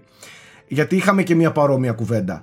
Ε, εξαντλήθηκαν πρώτα τα PS5 digital και μετά τα PS5 physical. Ωστόσο, τα PS5 physical, τα standard ήταν πολλά περισσότερα. Όχι, όχι εξωφρενικά πολλά όμως, απλά δεν ήταν 50-50. Ούτε όμως Νομίζω ήταν 90-10 μου Ένα είπαν. προς τέσσερα, κάπου Ούτε εκεί. 90-10 μου είπαν. Ούτε 50-50, ούτε 90-10. Ήταν κάπου ενδιάμεσα. Οπότε ήταν περισσότερα τα, τα physical. Απλά πρώτα εξαντλήθηκαν τα digital. Που σημαίνει ότι ο κόσμος με τη μία πήγε στο digital για να το Το παραγγείλει. φθηνό, ναι. Το φθηνό 100 και μετά. ευρώ, παιδιά, είναι 100 ευρώ όμως. Μην Ναι, τρελαθούμε εντάξει, έτσι. προφανώς. Ε, δεν υπάρχει ακόμα νέο για το πότε θα ανοιχτούν ξανά νέα stocks. Οι προπαραγγελίες στο, στην Ελλάδα, από ό,τι ξαναλέω άκουσα από τους ανθρώπους, είναι σε γενικά φυσιολογικά πλαίσια για το brand του PlayStation. Ε, πολλοί θεωρούν ότι είναι λίγο υπερβολή όλο αυτό που συμβαίνει ε, με το «Α, δεν θα βρω και τι δεν θα βρω» και τα λοιπά. Οι άνθρωποι εκεί πέρα στο λιανεμπόριο τα βλέπουν ως φυσιολογικά όλα αυτά που συμβαίνουν και, και όχι δεν, δεν νιώθουν ότι επηρεάζονται από κορονοϊό και τα λοιπά όλα αυτά και ότι ήρθαν ελάχιστα κομμάτια και τεμάχια στη χώρα μας ότι όλα κυλούν ομαλά απλά υπάρχει πολύ, πολύ έντονη και μεγάλη ζήτηση Κάθε φορά οι hardcoreάδες πλακώνουν με τα μούτρα, έτσι. Ναι, και Δεν επίσης- υπάρχει, είναι πολύ μεγάλο το hardcore κοινό που θα έκανε τη μετάβαση στην Επίσης νέα να γενιά. πούμε ότι είναι pre-order stock αυτά Δεν είναι τα stock που θα υπάρχουν στις Αυτό ήθελα να 12 ρωτήσω. και Εγώ 19 θέλω να πάω σε ένα κατάστημα να το αγοράσω εκείνη τη στιγμή, δεν θα μπορώ, ας πούμε. Ή το Xbox ή το PlayStation. Ενδεχομένως θα, υπ- Δύσκολα. ενδεχομένως Αυτό θα ήθελα να Εγώ υπάρχουν θεωρώ δύσκολα. δεν, δεν υπάρχει απάντηση για αυτό Nike Ε, Ενδεχομένως να υπάρχουν stock που θα βγουν εκείνη την ημέρα έξω Δεν σημαίνει ότι όσοι πήραν πήραν και τώρα του χρόνου Θα ξανάρθουν κομμάτια και για τις δύο Επειδή κονσόλες είπες ότι δεν ξέρουμε πότε θα ξαναγίνουν pre-order, εγώ θέλω τα Χριστούγεννα να πάω να πάρω κονσόλα για το βαφτιστήριο. μου, ας πούμε. ενδεχομένως, ενδεχομένως να υπάρχουν Αυτό δεν μπορεί να το ξέρει Ε, τα ούτε Χριστούγεννα σίγουρα θα έχουν έναν εφοδιαστή Αυτό στράτο. καλά εννοείται τώρα μιλάμε για το launch Και Για το- μην ξεχνάς ότι αυτοί υπολογίζουν και το Black Friday το οποίο είναι μετά. Οκ, Αυτό είναι το οπότε έχουν Νοέμβριο σίγουρα γενικά. κι άλλο Τέλη stock. Νοέμβριο είναι Τέλη το Black Νοεμβρίου, Friday. Ναι, ναι. Τέλος πάντων, αυτές είναι οι πληροφορίες. Δεν ξέρω τώρα αν κάπου φανούν χρήσιμες. Πάντως, κάτι παράξενα που ακούγονται ότι δεν ήρθανε καθόλου και μας είχε πεταμένους και τέτοια δεν ισχύουν. Οι ποσότητες είναι έτσι τουλάχιστον όπως μου είπαν, οι ποσότητες είναι κανονικές και καλύτερες από αυτές του PS4 που ήρθαν στη χώρα μας. Ε, μ, αυτό. Εσείς φροντίστε εάν έχετε κάνει προπαραγγελίες από καταστήματα να, να προφανώς να το έχετε κάνει να ανταλλάξετε τα email, να βεβαιωθείτε τι και πώς γιατί υπάρχουν και κάποια μικρότερα γράμματα κάτω που λένε ότι θα Ίσως και να μην τηρηθεί το πάρεις. σειρά προτεραιότητας και όταν έχουμε και τα λοιπά. Ξεκαθαρίστε το αυτό για να είστε και, και καλυμμένοι. Ε, μ, αυτά σε ό,τι αφορά τις, τα pre-orders. Γιώργο, την προηγούμενη εβδομάδα είχες κάνει μία νήξη σχετικά με τα της Nintendo ε, και είπαμε θα το συζητήσουμε αυτήν την εβδομάδα. Ο λόγος σε σένα, Ε. γλυκούλη, πανέμορφε Ε. πρόεδρε. ουσιαστικά βγήκε στη δημοσιότητα στα αγγλικά ας πούμε η αποτίμηση της χρονιάς προς τους μετόχους και με, και με μερικές πληροφορίες και για το μέλλον ε, μπορεί να το διαβάσει οποιοδήποτε νομίζω το βρίσκεις από το επίσημο site της Nintendo απλά εγώ συγκράτησα κάποιες έτσι μικρές πληροφορίες που νομίζω μπορούν να μας δείξουν για το πού βαδίζει η Nintendo και για το πόσο διαφορετική είναι σε σχέση με τις υπόλοιπες. Ε, το πρώτο ενδιαφέρον που θα πω είναι το πόσο τονίζει, και είναι φυσιολογικό έτσι όσοι παρακολουθούν Nintendo χρόνια, το πόσο τονίζει ε, τον άρρηκτο σύνδεσμο που υπάρχει μεταξύ software και hardware. Δηλαδή, έτσι όπως είναι η Nintendo αυτή τη στιγμή και έτσι όπως ήταν πάντα, δεν νοείται να βγει παιχνίδι της Nintendo σε hardware μη Nintendo. Εντάξει. Ε, το δεύτερο πράγμα που τονίζουν πάρα πολύ είναι ότι υπάρχει πια μια επιθετική πολιτική από τη μεριά της για να υπάρχει μεγάλο exposition, δηλαδή μεγάλη προβολή των IPs. Είτε με merchandise, είτε με το theme park που ετοιμάζουν, είτε με ταινίες. Και μάλιστα στο συγκεκριμένο είπαν ότι εκτός από την παραγωγή που έχουν για το, για το Mario που είναι με την Illumination, ε, εξετάζουν και, άλλες, και άλλα πράγματα πέρα από τον κινηματογράφο. Για μένα ουσιαστικά μιλάνε για τηλεόραση. Δηλαδή δεν είναι απίθανο να δούμε κάποια συνεργασία με κάποιον για σειρά. Μμμ. Οπότε σίγουρα θα έχουμε εκεί πέρα, συν τα κινητά κτλ. Αλλά τονίζουν ότι όλα αυτά είναι απλά ε, ευκαιρίες για την Nintendo να δώσει και να δείξει και να διαφημίσει τα IPs της σε κόσμο που δεν τα ήξερε για να έρθουν όμως εν τέλει στο βασικό της ας πούμε, επιχει- επιχειρηματικό μοντέλο που είναι το Switch εντάξει, αυτή τη στιγμή. Ε, Και με τα Lego αρέσει- τώρα πρόσφατα. ναι, Τα τα Lego Lego Mario, έχει- έχει- έχουν αυτά. κάνει πολλά πράγματα και σ- έχουν βγει και παιχνίδια θεματικά με Nintendo κτλ. Ε, έχει οποία είναι ορισμένες έπος, πολύ ε. ωραίες εκφράσεις μέσα, όπως Είναι π.χ. για έπος. τη φιλοσοφία της... Ορίστε. Τα Nintendo, τα Lego, τα καινούργια, τα Toys Nintendo Lego είναι πανέξυπνα και είναι έπος. Φοβερά Ναι, είναι. ναι. Έχω και για την κόρη μου και ο Αλέκος έχει πάρει τα πάντα στο Έπεσα με μικρό. τον ανιψιό σου εγώ στο Αλέκου. Ναι, είναι έπος. είναι έπος. Είναι πανέξυπνη σαν ιδέα. Ε, νομίζω ταιριάζουν με αυτό που πάω να πω, ότι ε, το τονίζουν και αυτοί ότι η, φιλοσοφία, η φι- η φιλοσοφία τους συγγνώμη είναι να έχουν παιχνίδια τα οποία πέρα ότι είναι fun to touch, δηλαδή μ- μόνο από το άγγιγμα να νιώθεις ότι είναι διασκεδαστικά, είναι και intuitive, που δεν ξέρω πώς μεταφράζεται ακριβ- ακριβώς στα ελληνικά. Εγώ το εκλαμβάνω ως αισθηκτοδός, ας πούμε, ε, και αισθαντικά να νιώθεις τη διασκέδαση. Σημείωνε ρε Ε, μαλάκα αυτά που λέει. Σημείωνε τα κάπου. Τα ε, σημειώνω στον εγκέφαλό μου. Αυτά που να τα Θα ξανακούσα. το δούμε ρε μετά. βλάκα. Γιώργο, Θα το, παρακολουθήσουμε την εκπομπή. Γιώργο, το ίδιο πάνε να κάνει και με το Mario Kart τώρα, ε. Το Το καινούργιο που Mario Kart, να, ας ανακοίνωσε. πούμε, και αυτό είναι μια πολύ Το χαρακτηριστική AR. περίπτωση της φιλοσοφίας της, ναι. Ε, που είναι κάτι ανάμεσα σε εταιρεία παιχνιδιών, toy δηλαδή, γιατί δεν υπάρχει αντίστοιχη λέξη στα, στα ελληνικά, ε, και, και software βιντεοπαιχνιδιών. Το Mario Kart φαίνεται φανταστικό.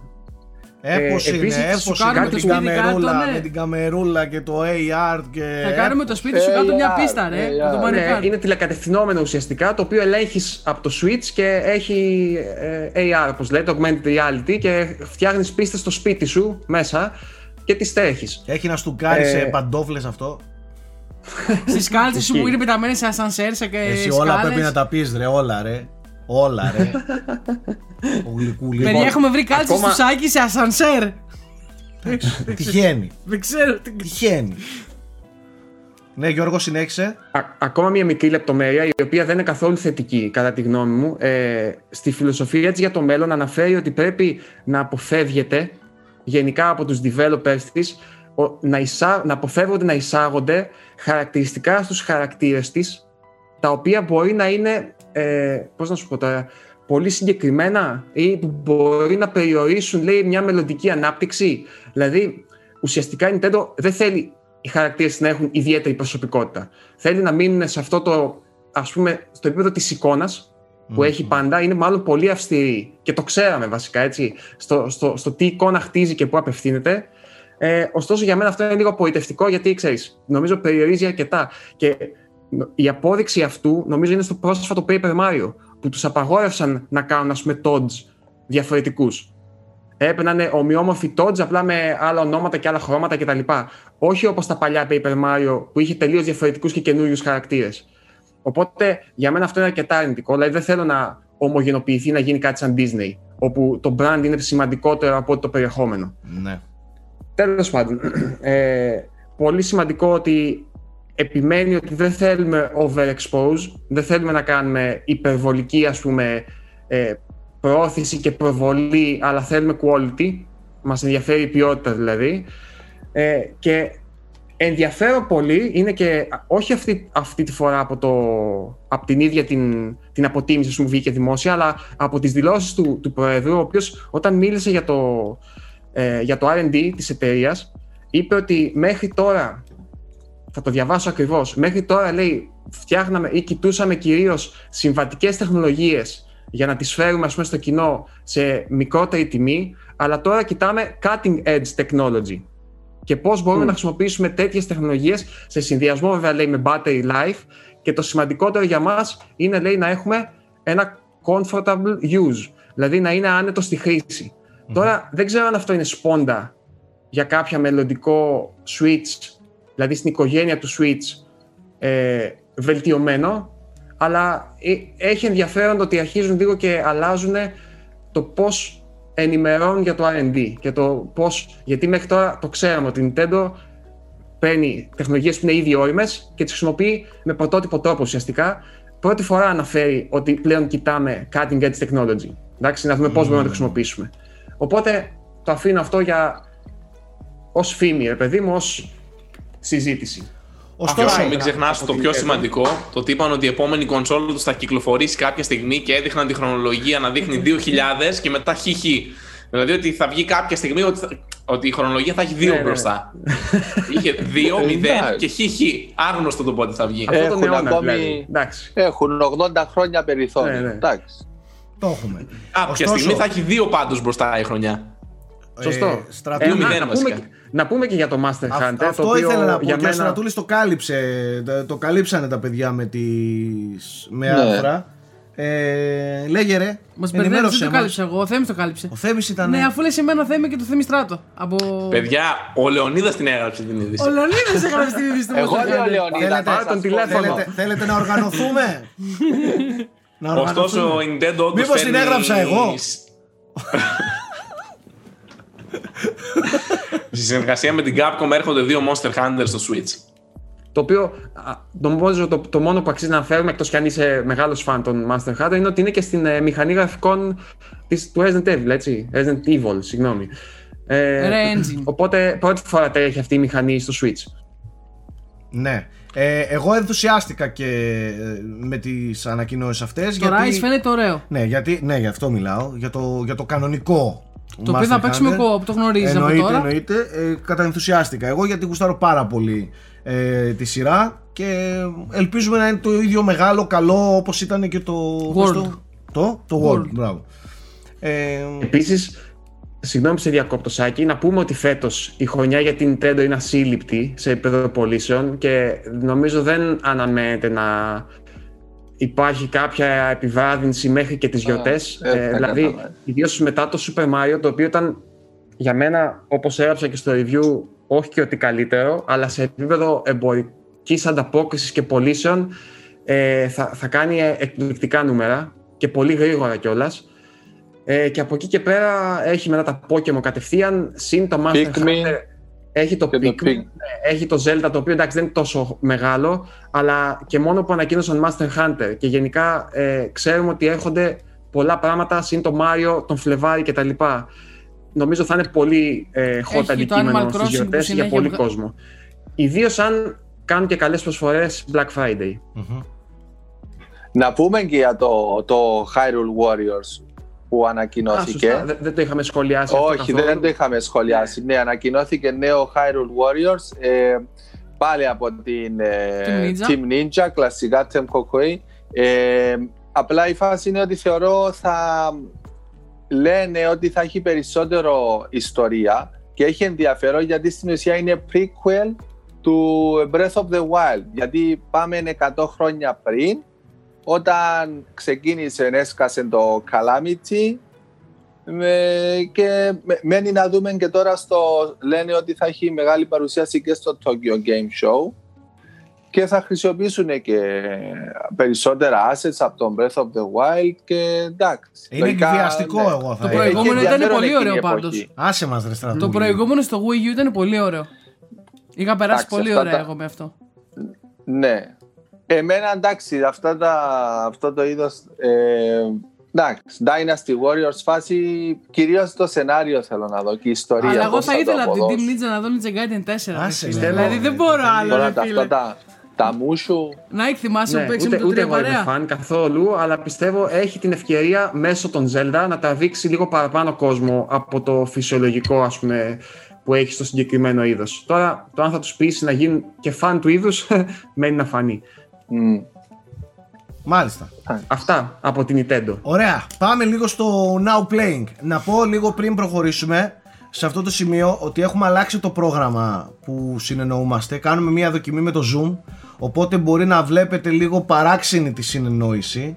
Ε, γιατί είχαμε κάτι θέματα με την ανάλυση των καμερών και τα λοιπά και είπαμε να δοκιμάσουμε λίγο το Zoom. Ε, θα δούμε αν θα το κρατήσουμε Το πώς θα ίδιο όμορφος εξελιχθεί. βγαίνεις. Σε όπου και να πας Εντάξει. είναι το ίδιο πράγμα. Και Εμένα- εσύ και ο Θέμης και ο Εμένα ο Γιώργος. κόσμος δυ, ε, δυστυχώς ε, σε- για τους άλλους τρεις με βλέπει με DSLR ε, ο- και εμείς αναγκαζόμαστε και τους βλέπουμε απευθείας από το ίντερνετ. Δεν Ενώ χρειάζεται, εδώ- δεν χρειάζεται ο πρόεδρος, ας πούμε, κάμερα. Καλά, άλλη. πού να βάζεις DSLR στον πρόεδρο, Δεν τελείωσες. χρειάζεται. Ναι, Θα- άστο, ρε. θα σε κάλυβε εσένα, ρε Άστο, όχι, φίλε, όχι, δεν μετά. υπάρχει τέτοια περίπτωση. Άστο, προχωράμε για, σε αυτό. Οπότε αυτό λίγο να ξέρετε λίγη κατανόηση στο ότι αργούμε λίγο να απαντήσουμε. Ένας πέφτει πάνω στον άλλον. Θα δούμε αν θα ξαναεπιστρέψουμε στο Discord. Μάλλον για εκεί το κόβω, θα δείξει. Τώρα, πάμε στο, στο ας πούμε, το, να, μην το παίρνεις. Αυτό Σε ξέρεις ότι παρακαλώ πολύ, όταν- δεν θέλω τόση ώρα. Πάρε το λάστιχο. Κάτι πρέπει να παίζω στα χέρια μου. Ρε, φίλε. Και εγώ Δεν που γίνεται. πρέπει να δαχτυλά Βρες το ένα fidget spinner από, Εγώ. από πέρυσι. Ναι, ναι, ναι. Κάτι πρέπει να βρω, ναι, έτσι τύπου fidget spinner. Τώρα, now playing. Είναι πάρα πολλά τα παιχνίδια που παίξαμε τον 1,5 μήνα που λείπουμε, εννοείται.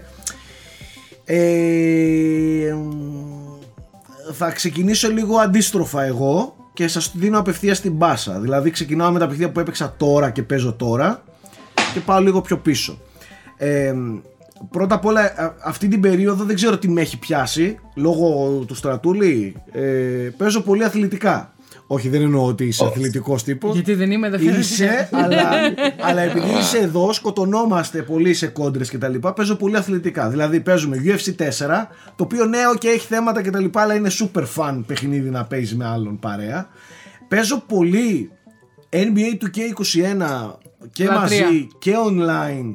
Ε, Γιώργο που έχεις και άποψη γιατί περιμένουμε και ένα κείμενο από εσένα γλυκούλη Ε, λογικά όταν θα βγει η εκπομπή είναι πολύ Α, πιθανό το κείμενο να είναι οκ, πάνω. οκ. Γιατί είμαι λίγο πριν το τελειώσω, ας πούμε. Οκ. Τώρα δεν ξέρω αν έχει ο Θέμης κανονίσει κάτι για αύριο. Για ο Γιώργος Πρίτσκα είναι ο μόνος που μπορεί να τερματίσει το NBA, όπως ο Τσακ Νόρις.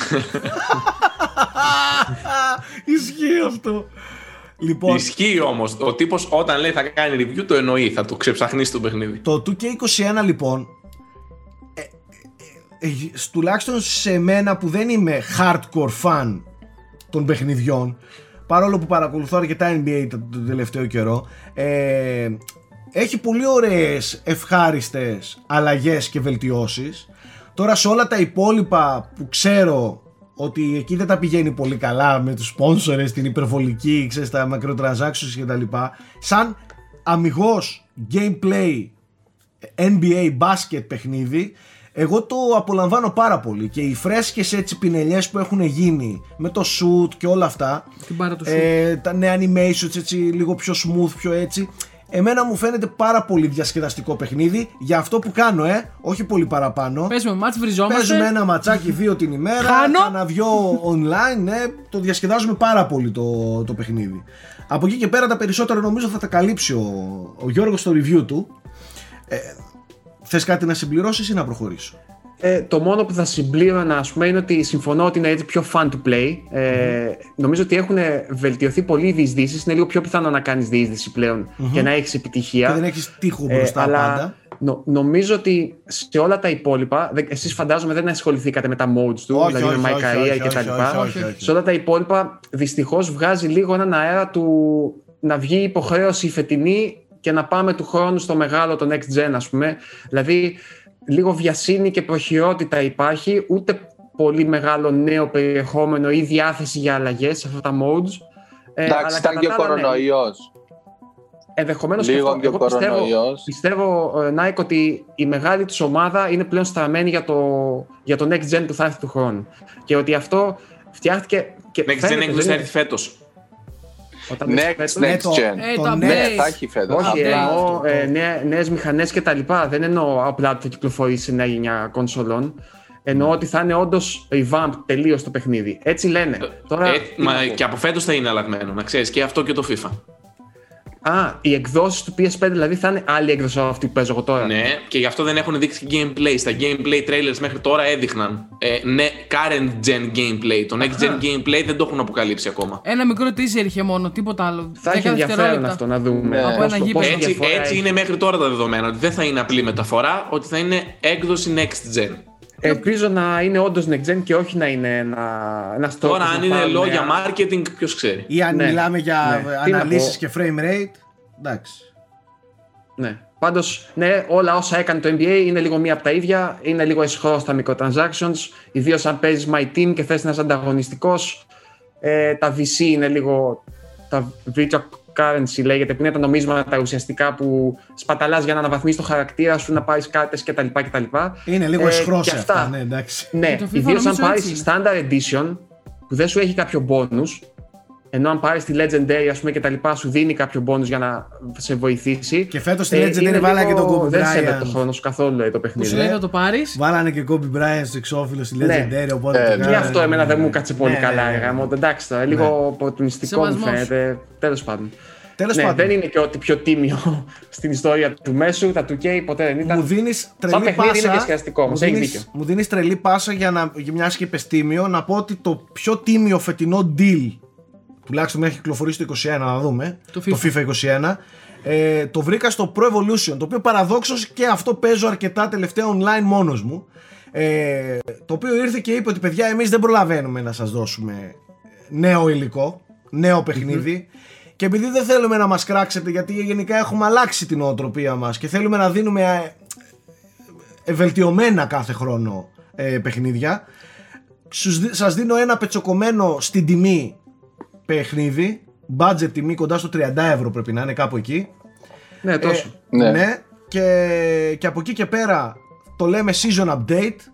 Έχουμε όλες τις φρέσκες αλλαγές, μεταγραφές και και και. Έτσι. Σε Ε, μειωμένη τιμή. σε μειωμένη τιμή Ναι.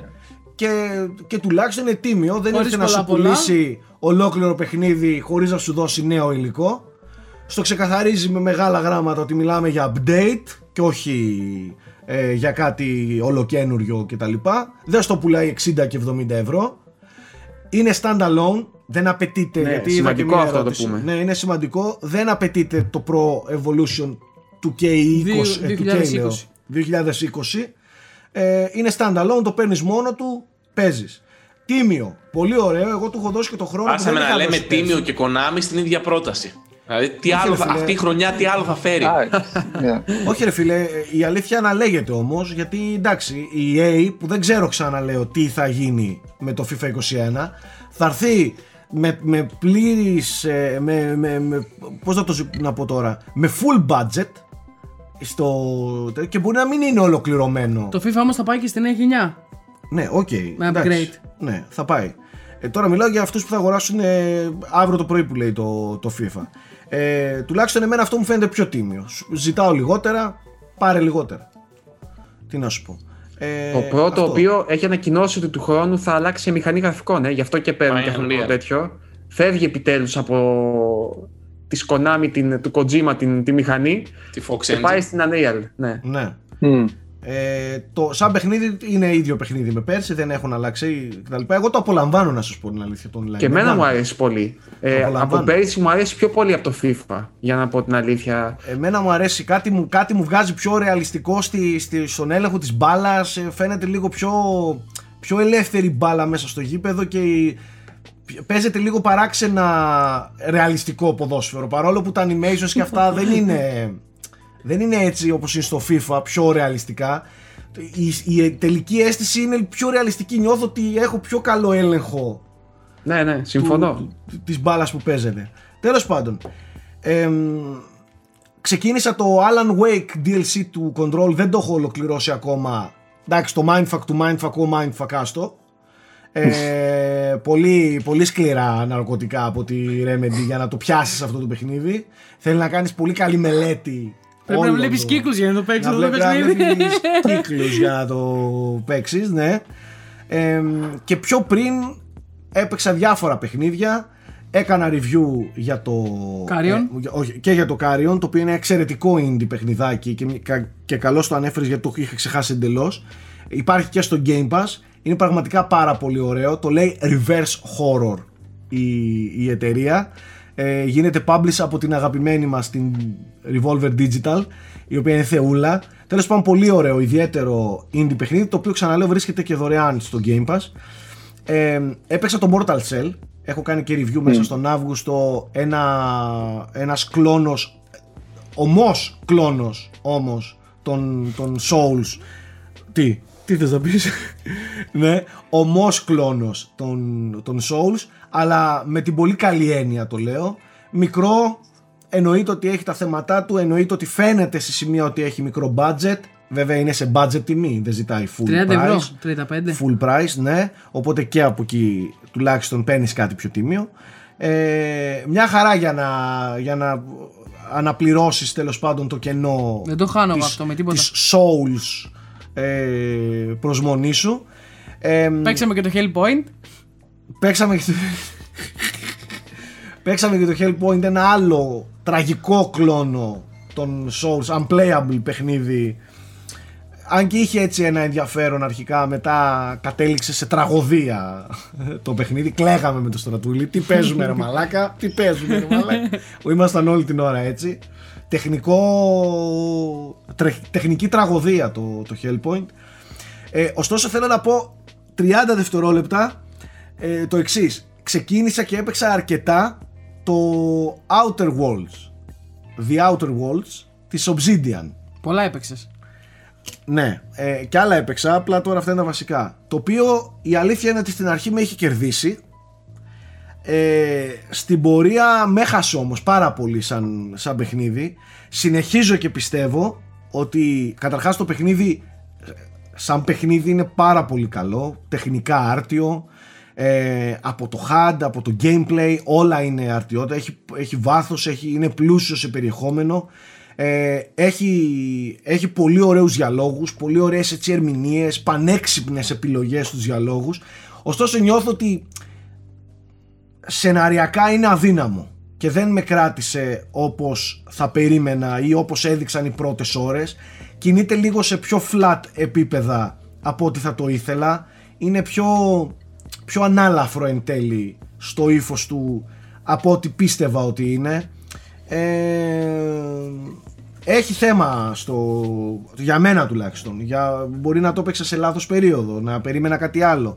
Αλλά το βρήκα λίγο flat σεναριακά και η αλήθεια είναι ότι δεν κατάφερα ακόμη να το ολοκληρώσω. Θέλω να πιστεύω ότι θα το ολοκληρώσω κάποια στιγμή σύντομα, πριν περάσουμε στο, στο πανηγύρι το μεγάλο που έρχεται. Κάτσε να τελειώσουμε το The Last of Us.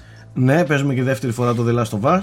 Με το, με το στρατούλιο ο οποίος το παίζει πρώτη Σοκ, φορά. παιδιά, το, σοκ. Το, το The Last of Us. Φοβάμαι μην μιλήσω, μην πω τίποτα που δεν πρέπει, οπότε θα πω ένα απλά σοκ. Καλύτερα ναι. Γιατί είναι από τα καλύτερα παιχνίδια που έχω παίξει σε αυτή τη Μην γενιά. πεις και κανένα spoiler γιατί γίνεται χαμός από αυτά. Όχι, δεν λέμε τέτοια πράγματα. Ε, τι άλλο, ε; Εγώ παίζω Zelda στο Switch. Το Link to the Past το έκλειψα από μέσα και παίζω. Πολύ ωραίο. Μ' αρέσει πάρα πολύ. Πανέμορφο, πανέξυπνο και έχουν βάλει και ωραίες ιδέες έτσι καινούριες. Ναι. Μ' αρέσει Ω, πολύ. παιδί, Li- ε, Link's Awakening. Ναι, ε, Link μάλλον to the αυτό Past είναι. λέω. Link's Ναι, ναι, ναι, ναι, ναι, Awakening, το- συγγνώμη. Το remake. Της... Το remake. Ναι. Έχει ένα χρόνο ακριβώς που κυκλοφόρησε αυτό.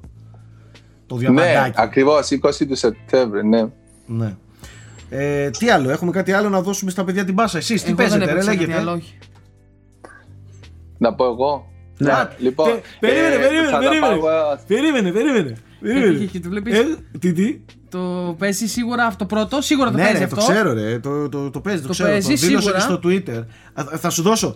Ολοκλήρωσα, δεν ξέρω αν το είπα κάπου κάποια στιγμή. Ολοκλήρωσα το. Το, το είπα στο Twitter και κάναμε και πολύ ωραία κουβέντα στο Twitter. Ολοκλήρωσα το Assassin's Creed Odyssey. Το οποίο είχα αφήσει εντελώς έτσι χήμα. Ε, Α. το οποίο ήταν.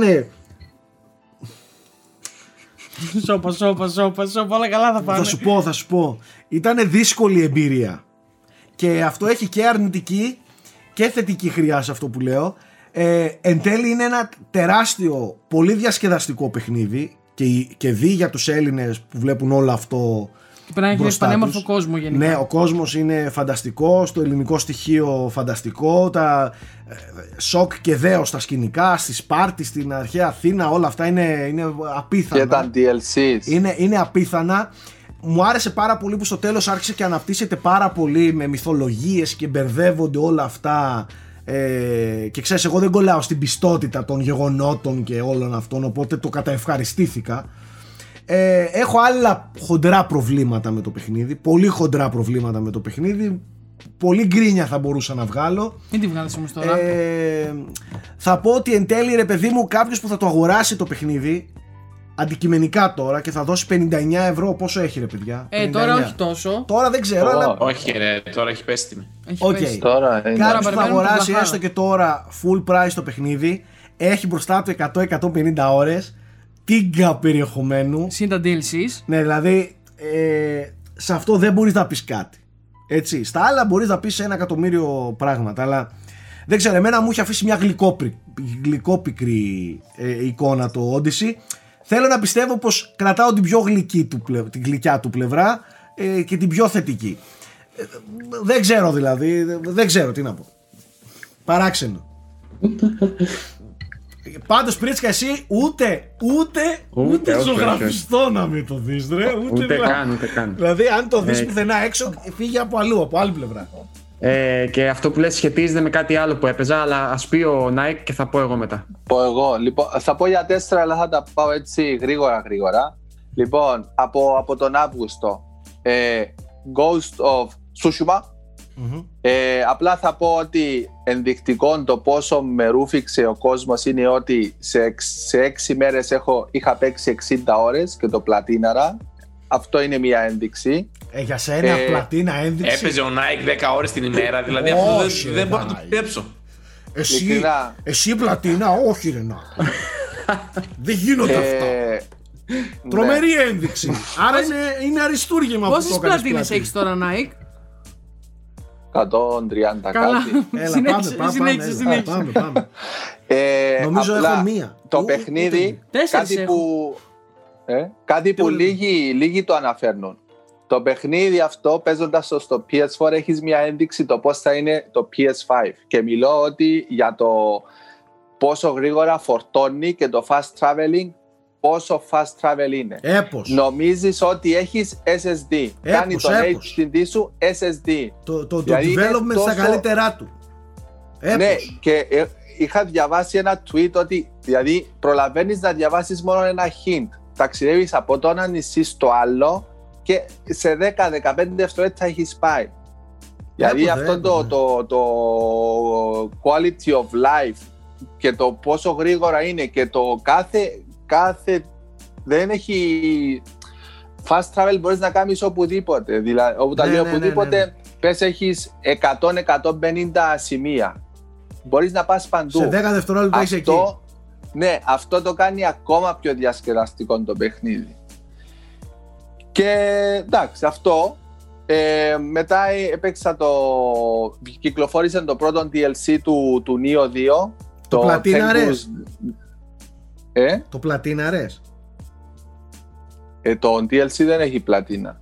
Το, το Νίο, Ναι, Ρε, τι ρωτάω και εγώ τα άλλο. Να. την πρώτη ώρα του το- το έκανε πλατίνα. Χαζό είμαι. στο Τίποτα. Neo, συνέχισε. έχω, στο Neo έχω 250 ώρες στο Neo 2. Γιατί είναι και το. Υπάρχει και. παι- Παίζω βοηθό, έχει co-op, έχει, έχει διάφορα. Κοίτα τον Ε, Πρίτσικα εντάξει, πώς γελάει έχουν εκεί. βάλει και. Αυ- να πω ότι α- αυτοί που απόλαυσαν το 2 ε, ας πάρουν το Season Pass με τα τρία DLCs. Το ένα κυκλοφόρησε, τα δύο έρχονται. Το DLC από μόνο του έχει 10-15 ώρες περιεχόμενο, νέες αποστολές, νέο όπλο, νέα Guardian Spirits, νέα Yokai, έχει απ' όλα. Είναι στο, στο ύφος των προηγούμενων, ε, το, εντάξει, Βλέπω τον Ε, πρόεδρο ενδιαφέρεται τώρα να το αγοράσει μόλις κλείσουμε. ναι, ναι, τρέχει, ναι. Εντάξει, ε, πείτε να παίξουμε λίγο κόπ, έχει πλάκα. Εγώ του τον πρίζω να Αυτό- παίξουμε αυτό ρε Νίο παίζει, 2 παίζει. τα Θα, Χριστούγεννα. θα μας κουβαλήσεις εσύ να το τελειώσουμε το παιχνίδι γιατί ήταν βάσανο. Να ξέρεις όμως ότι είναι ταυτόχρονα και τιμωρία, γιατί ε, όταν παίξουν δύο, έχουν αντίστοιχη health bar οι εχθροί. ναι, ναι, το ξέρω. Το ξέρω. Δεν Και όταν πειράζει, είναι παίξουν με σένα τρεις, μέσα. εσείς απλά θα τους... Δηλαδή δεν είναι επειδή είναι το level μου. Ναι. Στους τρεις, ο καθένας τους γαργαλάει απλά. Ε, θα Anyway. κουβαλήσει για τρεις τότε, δεν πειράζει. ε, Ό,τι έκανες και πας σε όλα τα παιχνίδια. Περνούσες. Το βάζαμε. Παιδιά, για να καταλάβετε τι είναι ο Nike, γράφουμε στο chat και του λέω στο δεύτερο μισό της εκπομπής θα μπει ο Κούλης για το τέτοιο, για, για ταινίες.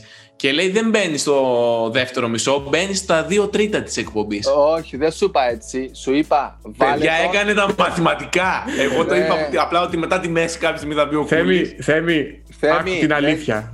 Θέμη, δεν το πιάσες. Σου είπα, βάλε τον στο τρίτο μισό της Εδώ, εκπομπής. ρε μαλάκες, ξέρετε τι όπως μου είπε πριν. Στην προηγούμενη εκπομπή. Δηλαδή δεν μπήκε, δεν υπάρχει τρίτο μισό. ξέρετε, τι μου είπε, ξέρετε τι μου είπε πριν. Θα το πω στον αέρα.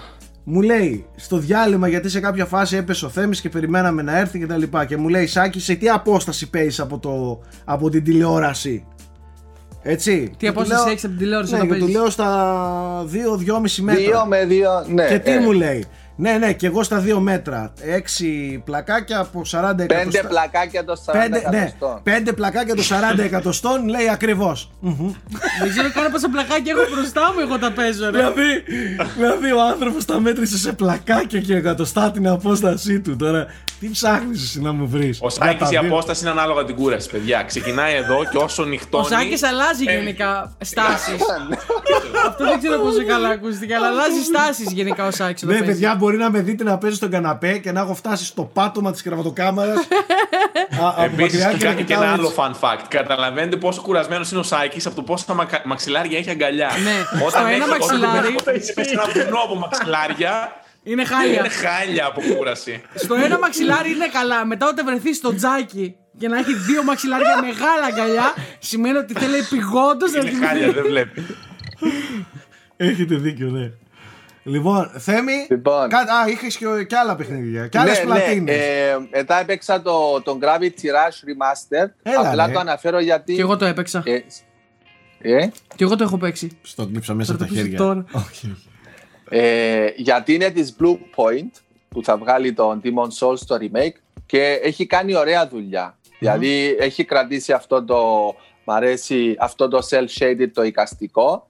Ε, έχει ανεβάσει τα frames, είναι πλέον 60 frames, είναι πολύ smooth. Συμφωνώ. Και έχει κρατήσει, επειδή το Vita είχε αυτά τα, τα touch controls και το γυροσκόπιο και αυτόν κατεύθυνες στη CAT, ε, εφόσον τα έχει το χειριστήριο, πέρασαν ωραία και στο, στο PS4. Και είναι πολύ ωραίο παιχνίδι γενικά. ας Πάρα πούμε, πολύ action ωραίο adventure. παιχνίδι. Από τα Παιχνιδάρα. καλύτερα του Παιδιά. PS Vita ήταν το, το Gravity Rush. Ναι, Παιχνιδάρα. ναι, ναι, ναι. Απλά εγώ τότε δεν το είχα παίξει.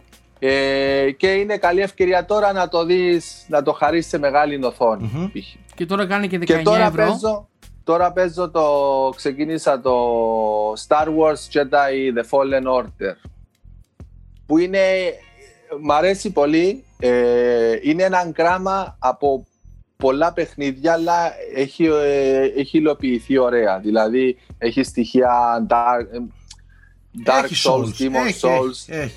Έχει ωραίο level design, έχει τα shortcuts του, αν, αν το Έχει βάλεις στοιχεία στο hard, Uncharted full.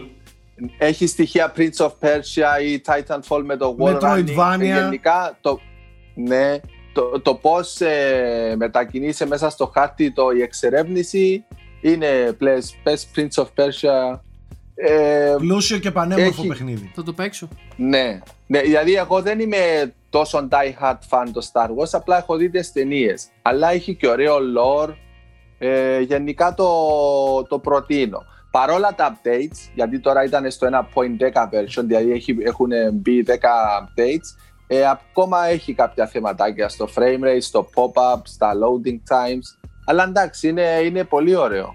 Ε, Ναι, είχα και αυτό είναι το ακούσει παιχνίδι τα- που παίζω και εγώ τώρα εντωμεταξύ. Και είμαι μια Α. πίστα πριν τον τερματισμό. Οκ. Που δεν επειδή είναι εγώ το πίστες βλέπω- βασικά, είναι πλανήτες hubs. Είναι- ε, ναι. Α, Θα καταλάβεις. Είναι ένα σημείο που καταλαβαίνεις ότι μετά τερματίζει. Όπως Όπως είναι το μερικά Mario παιχνίδια Odyssey, που βγάζουν ε, μήνυμα λειτουργεί. στην οθόνη. Καταλαβαίνεις ότι μετά Ναι. τερματίζει. Ε, είναι πάρα πολύ καλό και εγώ θα κάνω και την contro- controversial δήλωση το ότι είναι η καλύτερη Star Wars εμπειρία γενικά που έχουμε Single τα τελευταία player. χρόνια. Συν τις ταινίες, Single συν τα player. Mandalorian, συν όλα. Τι είπες ρε, Ξέρει, τι είπες ρε; παιδιά, Ε, ξέρει ποια είναι τα δομικά συστατικά του Star Wars και ειδικά προς το τέλος τα δίνει μέσα στα μούτρα. Ειλικρινά. Ε, έχει πιάσει ακριβώς τι είναι Star Wars εμπειρία και στο δίνει. Πάρα Λοιπόν, πολύ δυνατό. Για την επόμενη εκπομπή έχεις εργασία να γράψεις όλα τα δομικά συστατικά του Star Wars και να μας τα πεις. Πώς φαίνεται ο Άκουσες, καθηγητής της παρέας τώρα. έτσι. άκουσες, άκουσες; Παλιογατάκι τον πρόεδρο; Αλλιώς θα πας πίσω Παιδιά, με το πόδι όρθιο. Τέτοιες Δεν θέλω να δηλώσεις πετάξω spoiler. στον πρόεδρο μπροστά δεν θα κάνεις. Ή Δεν θα θέλω τα να έχεις πετάξω όλα μπροστά spoiler, σου γραμμένα αλλά- ή πάρε πούλο. Αλλιώς θα το πάμε πίσω εκεί στο background να κάτσει με όρθιο το Θα σου πόδι πω, πέρα από το και ότι δεν θα είναι πάρα μιλάει. πολύ καλό παιχνίδι και σου μεταφέρει και το vibe, έχει πιάσει τα πάντα. Έχει πιάσει το force, ε, το εμπλουτίζει πάρα πολύ το lore με του Ζέφο και με, όλ, με όλα αυτά τα οποία εξηγεί. Έχει πιάσει ε, οι, τις εσωτερικές διαμάχες των χαρακτήρων και το τι είναι αυτό να παλεύεις με τη σκοτεινή πλευρά και, την, ε, ε, και τη- το light side τέλος πάντων.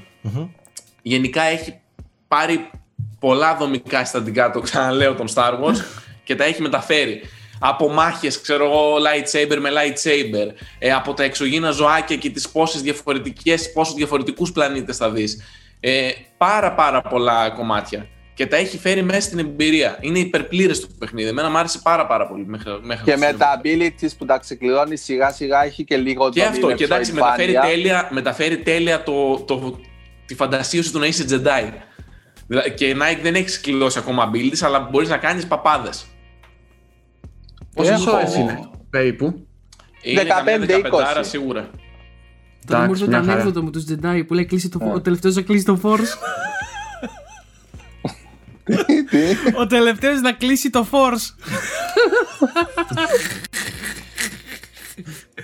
Λοιπόν, έχουμε κάτι άλλο στα του Now Playing. Ο Πρίτσικα δεν είπε. Εγώ έπαιξα μπόλικα μέσα στο καλοκαίρι τώρα, αλλά δεν ξέρω αν αν θέλουμε πειράζει. να τα αναλύσουμε.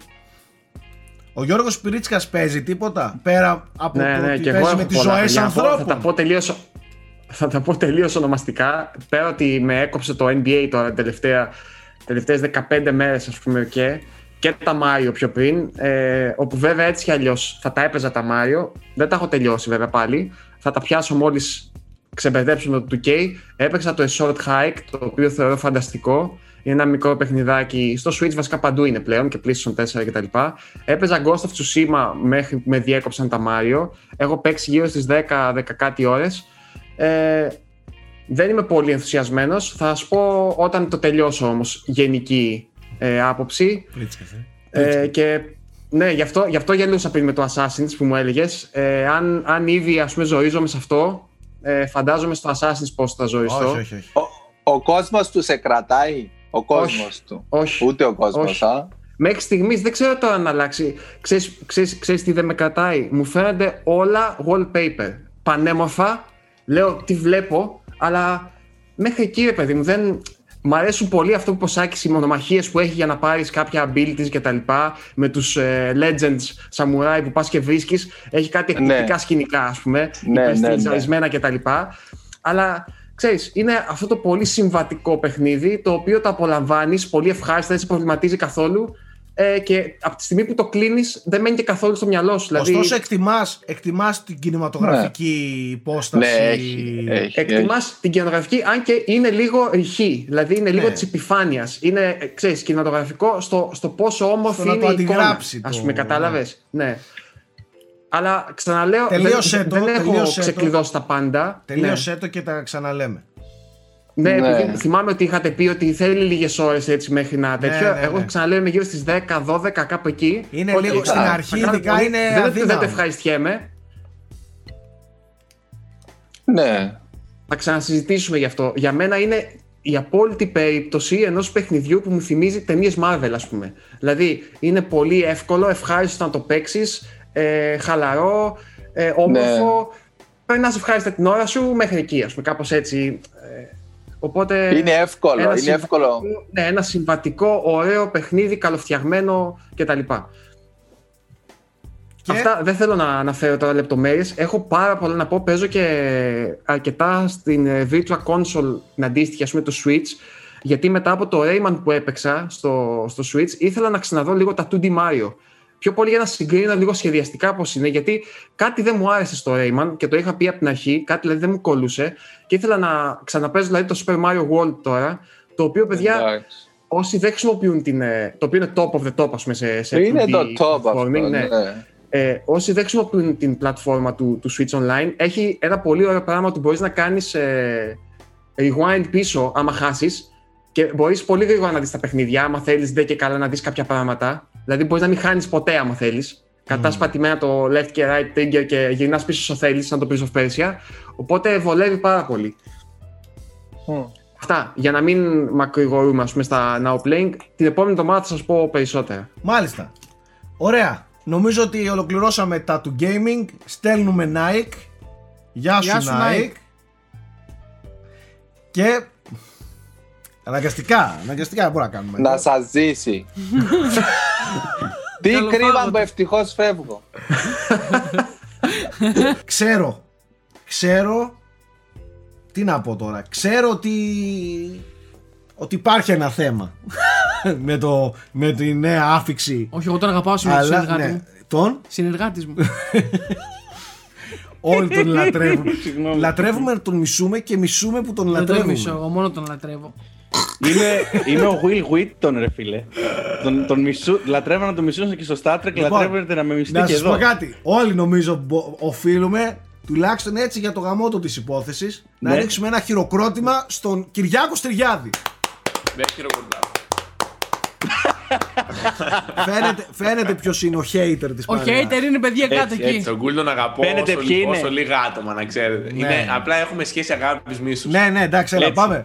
Ε, Κούλι, σε βάλαμε στην, στην παρέα μας γιατί υπάρχει ένα συγκεκριμένο ε, πράγμα που κατέχεις καλά και αυτή είναι η στήλη... Ειδικεύομαι, ε. Ειδικεύεσαι σχεδόν. Ε, η στήλη το, Του modeling. Του, του, ναι, του modeling.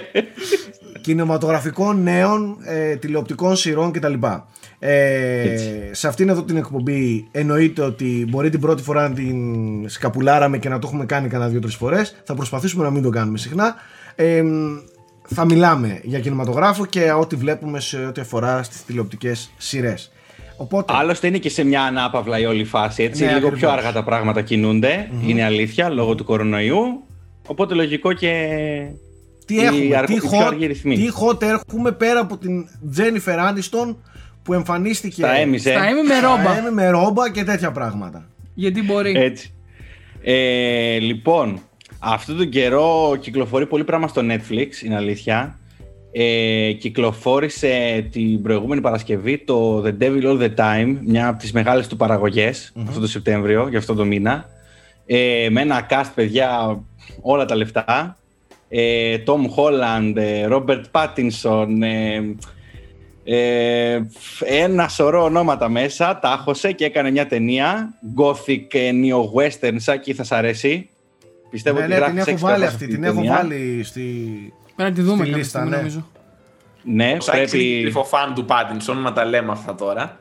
Ναι, ναι, ναι, ναι. ναι, Δεν ξέρω τα- αν τον έπεισε Δεν το τα λέει Twilight, δημόσια αλλά είναι αυτά. κρυφό φαν, να Ξέ- ξέρετε. δεν τον έπεισε το Δεν τα λέει Twilight. τον- δημόσια αυτά, αλλά στο Lighthouse Τον γούσταρε έπεσε Robert το Pattinson. Lighthouse. Βρε, βρε, βρε τυποτένι. Επειδή είδατε, επειδή είδατε έναν άνθρωπο να γίνεται διάσημος από μια ταινία που οκ, δεν ήταν στα γούστα μας σημαίνει ότι ο ηθοποιός αυτός για όλη του τη ζωή ενώ έχει δώσει τόσες εξαιρετικές ερμηνείες και έχει αποδείξει ότι δεν είναι μόνο Twilight Guy Έτσι. θα τον αφήνουμε πάντα ως Twilight θέλετε να μου πείτε ότι ο Λεωνάρντο Ντικάπριο είναι ακόμα ο Τζακ του Τιτανικού; Ο Τιτανικός, ο Όχι. Τιτανικός. Ούτε καν. Δηλαδή- Όχι, φυσικά, ναι, ρε. Δεν το είπαμε αυτή την ο εννοείται. Για να Πάτιτσον συμπειράξετε. θα σας πάρει και θα σας κατουρίσει στα μούτρα στο νέο Batman. Αυτό το Ισχύει. παιδάκι, ο, φλο, ο φλωροκικυρίμπας, θα σας ξεφτυλίσει την ύπαρξη στο καινούριο Batman. Και αφήστε τώρα να κράζετε, δεν έχει καλή στολή. Καλά, θα σας, αυτά είναι τραγικά θα σας πράγματα, έτσι, κατουρίσει σοβαρευτείτε. ρε στο Μα νέο δεν είναι Batman. πολύ τρίγωνη στολή εδώ. Ναι. Εγώ Ε, το, ο- κάτσε, Σάκη, η νυχτερίδα δεν είχε καλό το, το φτερό, ρε φίλε. θεωρώ- Δηλαδή, Θεωρώ το, Πα- τον Πάντινσον εξαιρετικό ηθοποιό με πολύ μεγάλο Έτσι. ταλέντο και πολύ έχει μεγάλο, αποδείξει τι καχώνες έχει, έτσι, ναι, πολλές όχι, φορές. και μεγάλο ρεπερτόριο. Αυτό είναι σημαντικό για έναν ηθοποιό. Μπορεί να κάνει πολλούς διαφορετικούς ρόλους και δεν είναι μόνο ο, ο cute guy και τα λοιπά όπως πολλοί τότε τον πλάσαραν. Έτσι. πολύ Εξαιρετικός σωστά, και ακόμα νομίζω Σάκη. τώρα ξεκινάει την καριέρα του ο Πάτινσον. Έχει τα τελευταία 2-3 χρόνια που έχει πρωταγωνιστεί σε κάτι ταινίες πιο indie. Ε, από το High Life, ε, το Good Times, τον Safety Brothers που έχουν κάνει το Uncut Gems. Ε, εκεί πέρα είναι που έχει δείξει τα δόντια του. Έτσι. Και έκανε και το Lighthouse τώρα με τον Και στο Eggers Tenet ήταν. και έδεσε. Και στο, καλά, στο Tenet εννοείται εντάξει. Απλά το Tenet δεν είναι μια ταινία που θα δείξει το υποκριτικό ταλέντο, ποιος ξέρει τι. Ε, ναι, ναι. Όμως το The Devil All the Time Σάκη έχει ένα ρόλο που δεν είναι πολύ μεγάλος, δηλαδή δεν κρίνεται όλη η ταινία από αυτόνα, αλλά έχει ένα τρίλεπτο, τετράλεπτο μονόλογο που είναι φωτιά ο τύπος, φωτιά, φωτιά. Μάλιστα. Παίζει έναν ε, τρελαμένο ιεροκήρυκα τσαρλατάνο στα 50 της Αμερικής. Ξέρεις τώρα, μέσα στη βλαχιά εκεί μέσα τώρα χωμένοι που κοροϊδεύαν τον κόσμο τότε κάποιοι. Μμμ. Και ο ρόλος του είναι ένας κακός, απίθανος, απίθανος. Μόνο, και- μόνο και μόνο για τον Πάτινσον, το The Devil All The Time αξίζει και μπορεί να δείξει και την ε, καλή πλευρά όσον αφορά το, το ταλέντο του Tom Holland, που δεν το έχουμε δει, γιατί παίζει έναν Spider-Man όλη την ώρα. Αλλά τελευταία και αυτός κάνει στροφισάκι. Έλα, τον αδικείς και τον Ε, Holland. Τον Ναι, ναι, ναι, αδικείς. αυτό θα σου έλεγα. Δεν, κρίμα που τον, αδ- α- τον αδικούμε περισσότεροι, ε, γιατί τον βλέπουμε ως Spider-Man. Θα τον δούμε Ε, και σαν ε, θα Nathan τον Drake δούμε- κάποια στιγμή το 2034. Γιατί Καλά, συνέχεια άστο διακόπτουν το- τα τα- τα γυρίσματα. Uncharted, στράτο. Φεύγουν οι σκηνοθέτες, έχουν, φα- έχουν αλλάξει 6 σκηνοθέτες στην ταινία. το Έξι ξέρεις, σκηνοθέτες, έτσι. ναι. Από το 2009 έχουν φύγει όλοι. Άστο. Awkward, awkward. Η ταινία, η awkward. ταινία είναι ήδη τραγωδία και δεν έχει καν κυκλοφορήσει. Τώρα ξεκίνησαν όμως Ε, τα δυστυχώς. γυρίσματα. Τώρα είναι Ε, μια χαρά. Αυτό που έλεγα με τον, ε, με τον ο Holland είναι ότι ε, συν το The Devil All The Time τώρα που έκανε, έχει και μια ακόμα ταινία, το Cherry που ετοιμάζει ε, με τους ε, σκηνοθέτες του Endgame όπου θα παίξει έναν ε, ρόλο ψιλοσάικο φάση, πώς ήταν ότι πας από το No Country for Old Men; Μμμ. Κάτι τέτοιο. Σοκ ταινία. Σε, γενικά το πηγαίνει και αυτό σε πολύ σοβαρούς ρόλους. Πάμε, πάμε, Όπως και ο λίγο, Πάτινσον. πάμε λίγο στα, στα το τι παίζει, τι είδες και τα λοιπά. Γιατί και ο Γιώργος νομίζω είδε πραγματάκια. Ε, και έλεγε την Ωραία. προηγούμενη να σου, φορά. να έχει σου πω κάτι πέραν πει. του The Devil All The Time ε, είδα και το Social Dilemma που βγήκε αυτές τις μέρες στο Netflix είναι ένα ντοκιμαντέρ πάρα πολύ ε, μοντέρνο θα έλεγα γιατί καταπιάνεται με τα social media και την όλη σκοτεινή πλευρά που έχουν ε, είναι από τον Τζεφ Ορλόφσκι ο οποίος στο παρελθόν έχει χαρίσει και άλλα ε, ντοκιμαντέρ τα οποία έχουν περάσει σε ντο- φεστιβάλ ανά τον κόσμο και έχουν κάνει πολύ καλή πορεία. Ε, γενικά από πίσω έχει συντελεστές να το στηρίξουν και το αποτέλεσμα φυσικά το δικαιώνει. Ε, μέσα σε μια μισή ώρα περίπου, παιδιά, ε, θα δείτε με πολύ απλά λόγια ε, πώς Το- έχει στηθεί ένα το πολύ, σήμερα. πολύ σαθρό οικοσύστημα πίσω από τα ε, social media που χακάρει την ψυχολογία μας. Είναι hacking της κουλή. ψυχολογίας αυτό. Ναι, προ- ναι, πρόεδρε.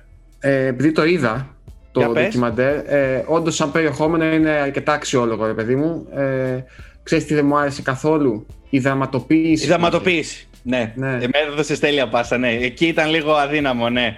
Ε, Κάπως, ναι, δεν, δεν, δεν. Ήταν απλά. λίγο τσίπικο, δεν ήταν λίγο Ναι, φτηνιαδούρα ναι, εκεί ναι, πέρα ναι. χωρίς λόγο. Ναι, Ναι. χωρίς λόγο. Θα Αλλά πεθάνουμε κατά τα όλοι άλλα, και ναι, τέτοια. οκ. Δεν, δεν λέει βέβαια κάτι το οποίο συνταρακτικό που δεν ξέραμε. Απλά ξέρεις, τα έχει όλα πολύ δομημένα. Σωστά, ναι. Και είναι τρομακτικό, ας πούμε, όταν τα βλέπεις όλα μαζί από ανθρώπους που δούλευαν σε αυτές τις εταιρείες. Έτσι. Ε, εντάξει. Δεν θα το δω το τι- Μιλάνε το άτομα φόνο τα μου. οποία ήταν πίσω από το Reddit, πίσω από την πρώτη ομάδα του Instagram, πίσω από το Twitter, πίσω από το ο τυπάς που έφτιαξε το κουμπί του like. Και μ, οι άνθρωποι συχαίνονται τον εαυτό τους που το φτιάξανε. Δηλαδή μιλάνε στην κάμερα και είναι μουδιασμένοι, έτσι. Δηλαδή οι μαρτυρίες τους, Γιώργο, ήταν άστο.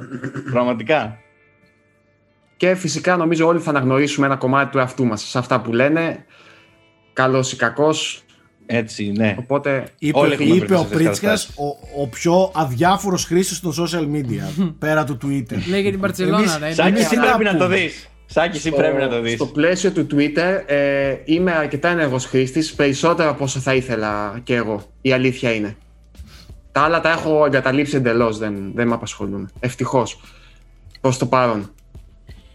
Μάλιστα. Νομίζω πως ήρθε η ώρα να μιλήσουμε για την ταινία που είδαμε ομαδικά όλοι μαζί. Μία από τις καλύτερες ταινίες. όχι, που όχι, έχουμε όχι. Α, αυτή την ταινία, εντάξει. Σάκη δεν κατάλαβες ακόμα σε ποια αναφέρομαι, έτσι. Την έχει Ούτε εγώ διαγράψει από τη κατάλαβα. μνήμη σου. Ποια ταινία είδαμε όλοι Είδαμε μαζί, κάτι. Ποπκούλσκι με Α, α, α, Ε, α, παιδιά, δεν το θυμάστε καν! Δεν το θυμάστε Παιδιά, καν. έφαγε, Πώς ε, γίνεται αυτό. Δεν θυμάμαι καν Ε, πώς λέγεται έκανα η αυτό. ταινία. Λέγεται Monster η ταινία. Μάλιστα. Εγώ θυμάμαι ότι κάτι κοτομπουκές που τρώγαμε κάτι Ναι, τέτοια. Ναι. Λοιπόν, Παιδιά, και εγώ το μόνο που θυμάμαι ήταν ότι έφαγα μια πολύ ωραία καυτερή Κούλη, πίτσα. Κούλη, Εσύ γίνεται- θυμάσαι τον ύπνο, αδερφέ. Κούλη, να Κούλη, ακούγαμε Και γίνεται- τα είδαμε, γαλάρια. περίμενε. Ε, ε, αυτό εννοείται. Έριξα ένα φοβερό γλυκύτατο ύπνο 40 λεπτών, παιδιά. Το άκουγα δίπλα Και μου. θυμάμαι επίσης ε, φοβερά stand-up που είδαμε πριν την ταινία. Οπότε Ναι. θα έλεγα καλύτερα να μιλήσουμε για το stand-up που είδαμε πριν την ταινία. θέλεις, θέλεις να, μην, να μην σχολιάσεις τίποτα για την ταινία γιατί δεν είδες τίποτα από την ταινία. Άσε να Παιδιά, μιλήσω. βλέπαμε μια ταινία thriller Τρόμου. Με ένα τέρας που είναι σε ένα Τρομάρα της. δάσος, ναι, ναι, ναι. Και ήταν ο μόνος ο Θέμης σοβαρό, μόνος του. Εγώ, Αλέκο Σάκης, να κλαίμε από τα γέλια, από αυτό που βλέπουμε. Ε, είναι- και ήταν ο Θέμης, είναι το- παιδιά, Να έτσι. τσιρίζει. Και απλά έβλεπες ένα Θέμη να κάνει αυτό το Να πράγμα. τσιρίζει.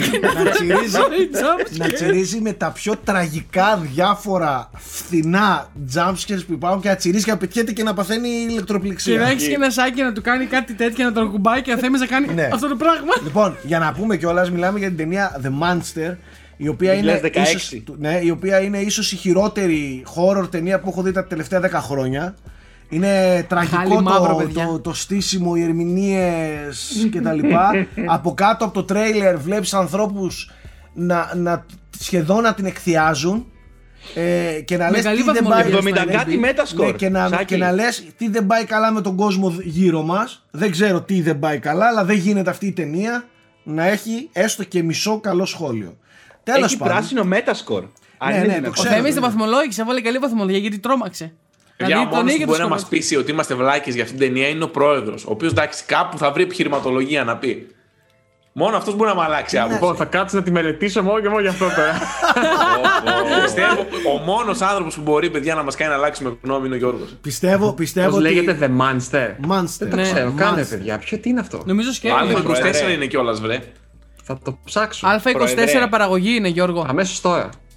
Θα σου πω μόνο ότι το τέρας είναι στολή σε άνθρωπο πάνω. Α, παίζει η Ζωή Καζάν. Α, εντάξει. Κοίταξε, ίσως να Καζάν. θέλει να πλασάρεται ως έτσι λίγο Το βρήκε ήδη. ε- ερασιτεχνικό τέτοια. Προφανώς, Δεν- δεν το ξέρω, ωστόσο παιδιά, είχε, δεν το ξέρω, είχε το πολύ βρήκα. μεγάλο budget. Ε, Για τα 69 δεδομένα έχει του. μετασκορ από ό,τι βλέπω. Χριστός και Παναγία. Ούτε Ναι. τον σκηνοθέτη γνωρίζω. Την ίδια ώρα το The Devil All the Time έχει 54 μετασκορ και είναι πολύ πιο σοβαρή ταινία, έτσι. Κοίτα, αν Δεν πάνε μπορώ να άτομα σαν το Θέμη να βαθμολογήσουν το, την ταινία Μα ο τρόμου Θέμης ως τρόμαξε, ταινία ρε. τρόμου, Ο Θέμης τρόμαξε. ο Θέμης σχέστηκε πάνω του. Θέμης ήταν Το να σαμό. βλέπεις με αυτά τα καθάρματα ταινία είναι μια άλλου level εμπειρία. δηλαδή, ο Κούλης είναι το άτομο που, του- που είμαστε στο τέλος και του σκουντάμε. Έλα, γόρι μου, σήκω να φύγουμε. Τελείωσε η ταινία. Θέμης είναι- Αρνήθηκα να τη δω, να ξέρετε. Αρνήθηκα να τη δω. Κάτι καταλάβαμε. Προτίμησα ρε. να κάνω shutdown. Κοίτα, εκείνη την γενικά ώρα. κούλι ξέρει ο κόσμος και ξέρουμε όλοι ότι είσαι από αυτά τα τρίχρονα που κοιμούνται όπου, όπου τα αφήσουν. Όχι. Ο κάνεις Σάκη είναι λάθος, το κάνεις πειραχτήρι. λάθος. Εγώ είμαι αυτός που θα τρώει μέχρι το τέλος της ταινίας. Ναι, ο Θέμης θα τρώει δυόμιση ώρες. Ο όσο δεν είναι Σάκης, ο ταινία. Σάκης δεν, μπορεί να δει, δεν μπορεί να δει ταινία κάτω από 60 μέτρα σκορ, παιδί μου. Δηλαδή το, το πείθαμε να δούμε μία 45 μέτρα σκορ. Μία Τον έτσι παρακαλούσαμε. ωραία. Ε, Και Σάκη, σας έλεγα 45 εγώ μέτασκορ, ρε μετά. φίλε, δηλαδή- Ακούστε, ακούστε, άσε άσε να το πω. έλεγε ο Αλέκος, ο αντικουλτουριάρης, έλεγε. Και «Θέλω εγώ να δω- μαζί του. Θέλω να δω κάτι σάφιο. και διαλέγουν τώρα IMDb 5,2 το Monster. Ρε, θέλω Ε, να δούμε 34 Στο μέτρα προ- σκορ. έλεγε και κορυδεύανε εμένα. Άσε, σάξι, κουλτούρα. ε, Σλόφσκι. Στο μισάωρο 45 λεπτό τους φώναζα εγώ. Πάρτε μέτασκορ 5,2 τώρα. Πάρτε. να βασανίζονται, να χτυπιούνται και να λέω Κουλτούρα δεν θέλατε, ε φάτε τώρα τρασίλα. Πάρτε. Ό,τι πιο τράση είδαμε τα τελευταία χρόνια. Έτσι, Ναι, ναι, νομίζω το σάψη, ψηφίζουμε εντελώς. αυτό. Πάμε, ομ- μην ξεφεύγουμε όμως. Άλλα, Ναι. τι νέα έχουμε, έλα πάμε λίγο. Έχουμε τη νέα σειρά, Ε. την prequel του Game of Thrones που, μάθανε, πο- που μάθαμε πότε θα κυκλοφορήσει. Η οποία θα, είναι, Μπράβο, θα έρθει Στράτο. το 22. Α, τόσο κοντά. Είναι πολύ κοντά. Εντάξει, prequel Ναι. είναι, έχει τόσα σκηνικά, τόσα πράγματα να κάνουν, τόσα τέτοια Ο- δράκους. Ο πρόεδρος του προγράμματος του Netflix, ο επικεφαλής μάλλον του προγράμματος του Netflix, του Netflix, λέω, του HBO, με συγχωρείτε. Γιατί, τι έπαθε αυτός και είπε ανέβασε η φωνή του; ότι έχει ξεκινήσει ήδη το casting για τη σειρά. Οπότε σε μερικούς μήνες θα μάθουμε κιόλας ποιοι θα πρωταγωνιστούν. Είναι θέμα χρόνου δηλαδή. Μάλιστα. Ε, Επίσης, να πω ότι το, στο, στο, πώς το λένε, στην πλευρά του Disney Plus είχαμε μερικές εξελίξεις, επειδή και η Disney λίγο φορτσάρει.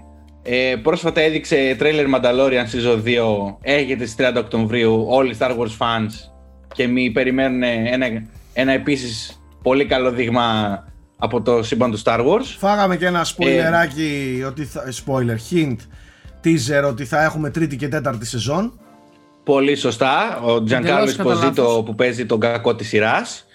Του ξέφυγε το ανθρώπου, ρε παιδιά. Εντάξει, τι να κάνουμε, αλλά για Ήρθε- καλό δικό μας ξέρουμε ότι θα συνεχίσει μέχρι την τέταρτη. Γουστάβο είναι Εντάξει, σα με, σχέση. με στο τόση PR επιτυχία που αυτή. έκανε το πρώτο, η Disney είδε χρήμα. Λοσπούλος Ναι, ναι, Γερμανός. ναι, σίγουρα, σίγουρα.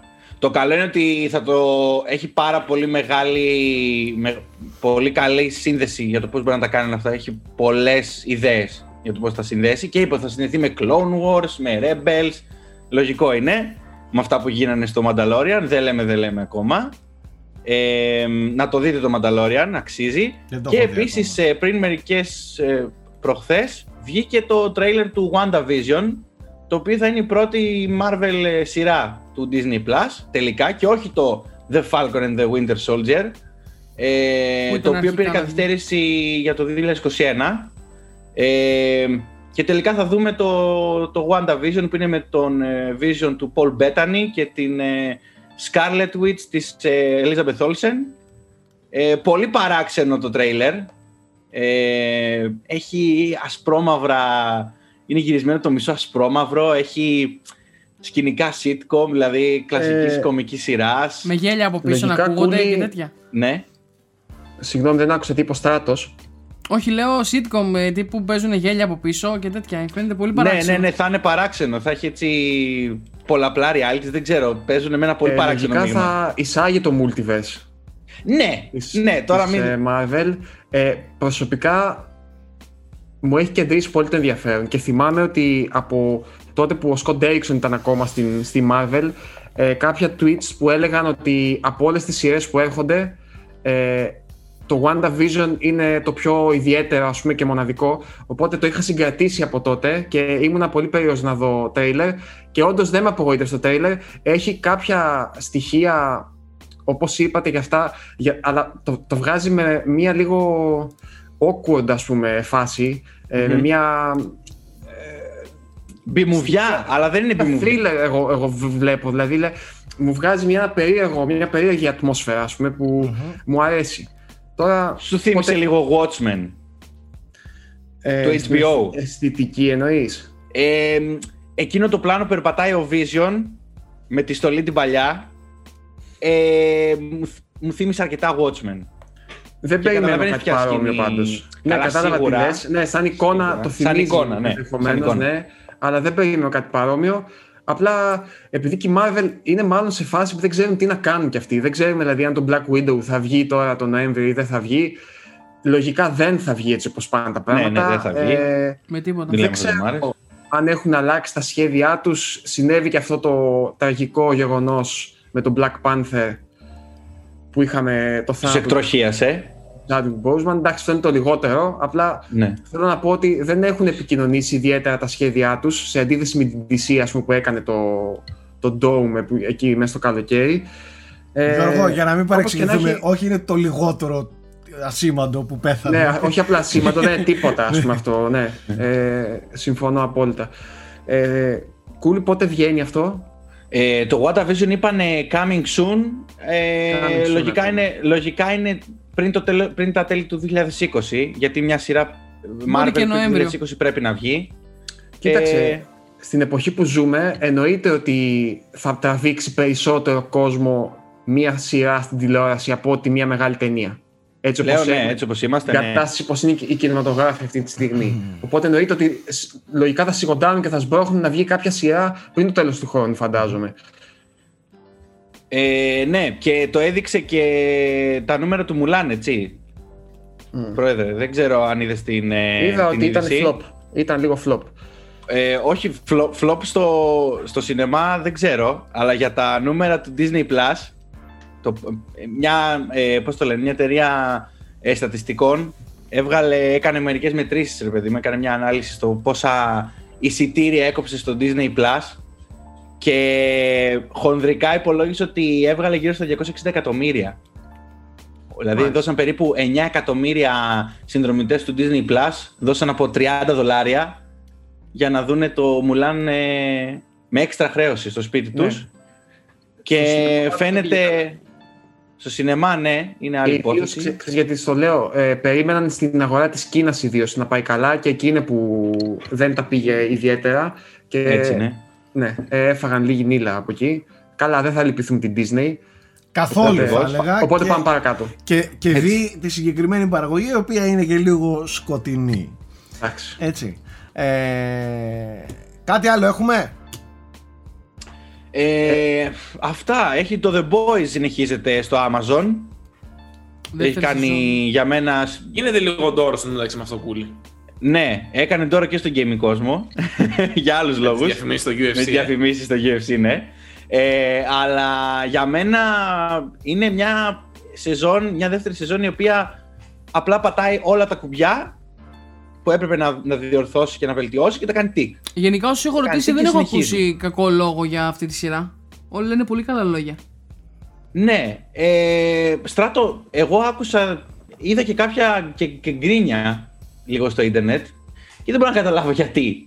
Ε, δεν ξέρω, δεν τους αρέσει αυτό το ότι δεν παίρνει στα σοβαρά τους σούπερ ήρωες και τους τρολάρει; Δεν Μπορεί. ξέρω. Αλλά Φύγονται. Στο ίντερνετ, στο ίντερνετ θα διαβάσεις όλες τις απόψεις. Όλο Ναι. το φάσμα, ό,τι και να είναι, θα διαβάσεις όλο το φάσμα των Το απόψεων. The Boys είναι εξαιρετικό για αυτό Εδώ που κάνει. διαβάζαμε καλά λόγια για το Εξαιρετικό. Manchester. Τώρα θα, θα διαβάσει αρνητικά. Μα το Θέμη για του άρεσε, πέρσι τέλεια ο Α, Θέμης. ναι, ο Θέμης.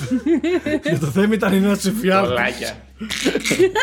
Ο Θέμης βίωσε έναν εφιάλτη με, αυτό το, με αυτή την ταινία. Επίσης, Σάκη, μια πρόταση που έχω να κάνω σε σένα, ε, σε σειρά, είναι το Ratchet που έρχεται. Αυτό- Βγαίνει, βγαίνει αυτή την Παρασκευή. Αυτό Ε, sorry, έβλεπα βγήκε τώρα. αυτή την Ότι θέλω Παρασκευή. να δω αυτό οπωσδήποτε τώρα εγώ. Έτσι, είναι από το δημιουργό του American Horror Story και είναι prequel της φωλιάς του Κούκου. Και πρωταγωνιστεί η νοσοκόμα από τη φωλιά του Κούκου. Αυτό που Είναι η βλέπαμε ιστορία με της ένα και είναι σε ένα τρελοκομείο. τρελό- Είναι στο το τρελάδικο θυμάμαι, το του- θυμάμαι, ναι. Αλλά δεν ήξερα ότι έχει επαφή με, το, με τη φωλιά του κούκου. Και όμως το είναι prequel, ναι. One Βασίζεται flew σε over the βιβλίο cuckoo's τέλος nest. πάντων. Ταινιάρα. Ασύλληπτη. Μάλιστα. Ωραία. Ναι. Μάλιστα. Ε, Γιώργο Πρίτσκια, θέλεις κάτι να πεις ή θες να μην Όχι, ας καταρρεύσεις το κλείσουμε. on Θα σας camera? πω την επόμενη εβδομάδα για το Cobra Kai. Θα το συζητήσουμε δηλαδή που βλέπω αυτή την περίοδο. Με Είναι ενδιαφέρει πολύ πάρα διασκεδαστικό. πολύ. Και εγώ είμαι απίστευτος χαρακτηρίστας. λοιπόν, ε, γεμάτη εκπομπή, περαστικά στο θέμη που έχει να τη μοντάρει. Ωραίο μοντάζ.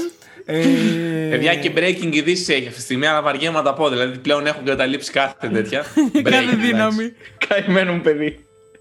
Την επόμενη εβδομάδα κράτατε σε αυτές τις breaking για να έχουμε και κάτι Θα breaking. κρατήσω και την είδηση, θα σας πω και στο Now Playing που κάποια που μπορεί να είναι το εγκέφαλός μου εκείνη τη στιγμή μπορεί να ήταν νεκρός μέσα και δεν σας είπα γιατί έχω παίξει Red Dead. Και τέλος πάντων.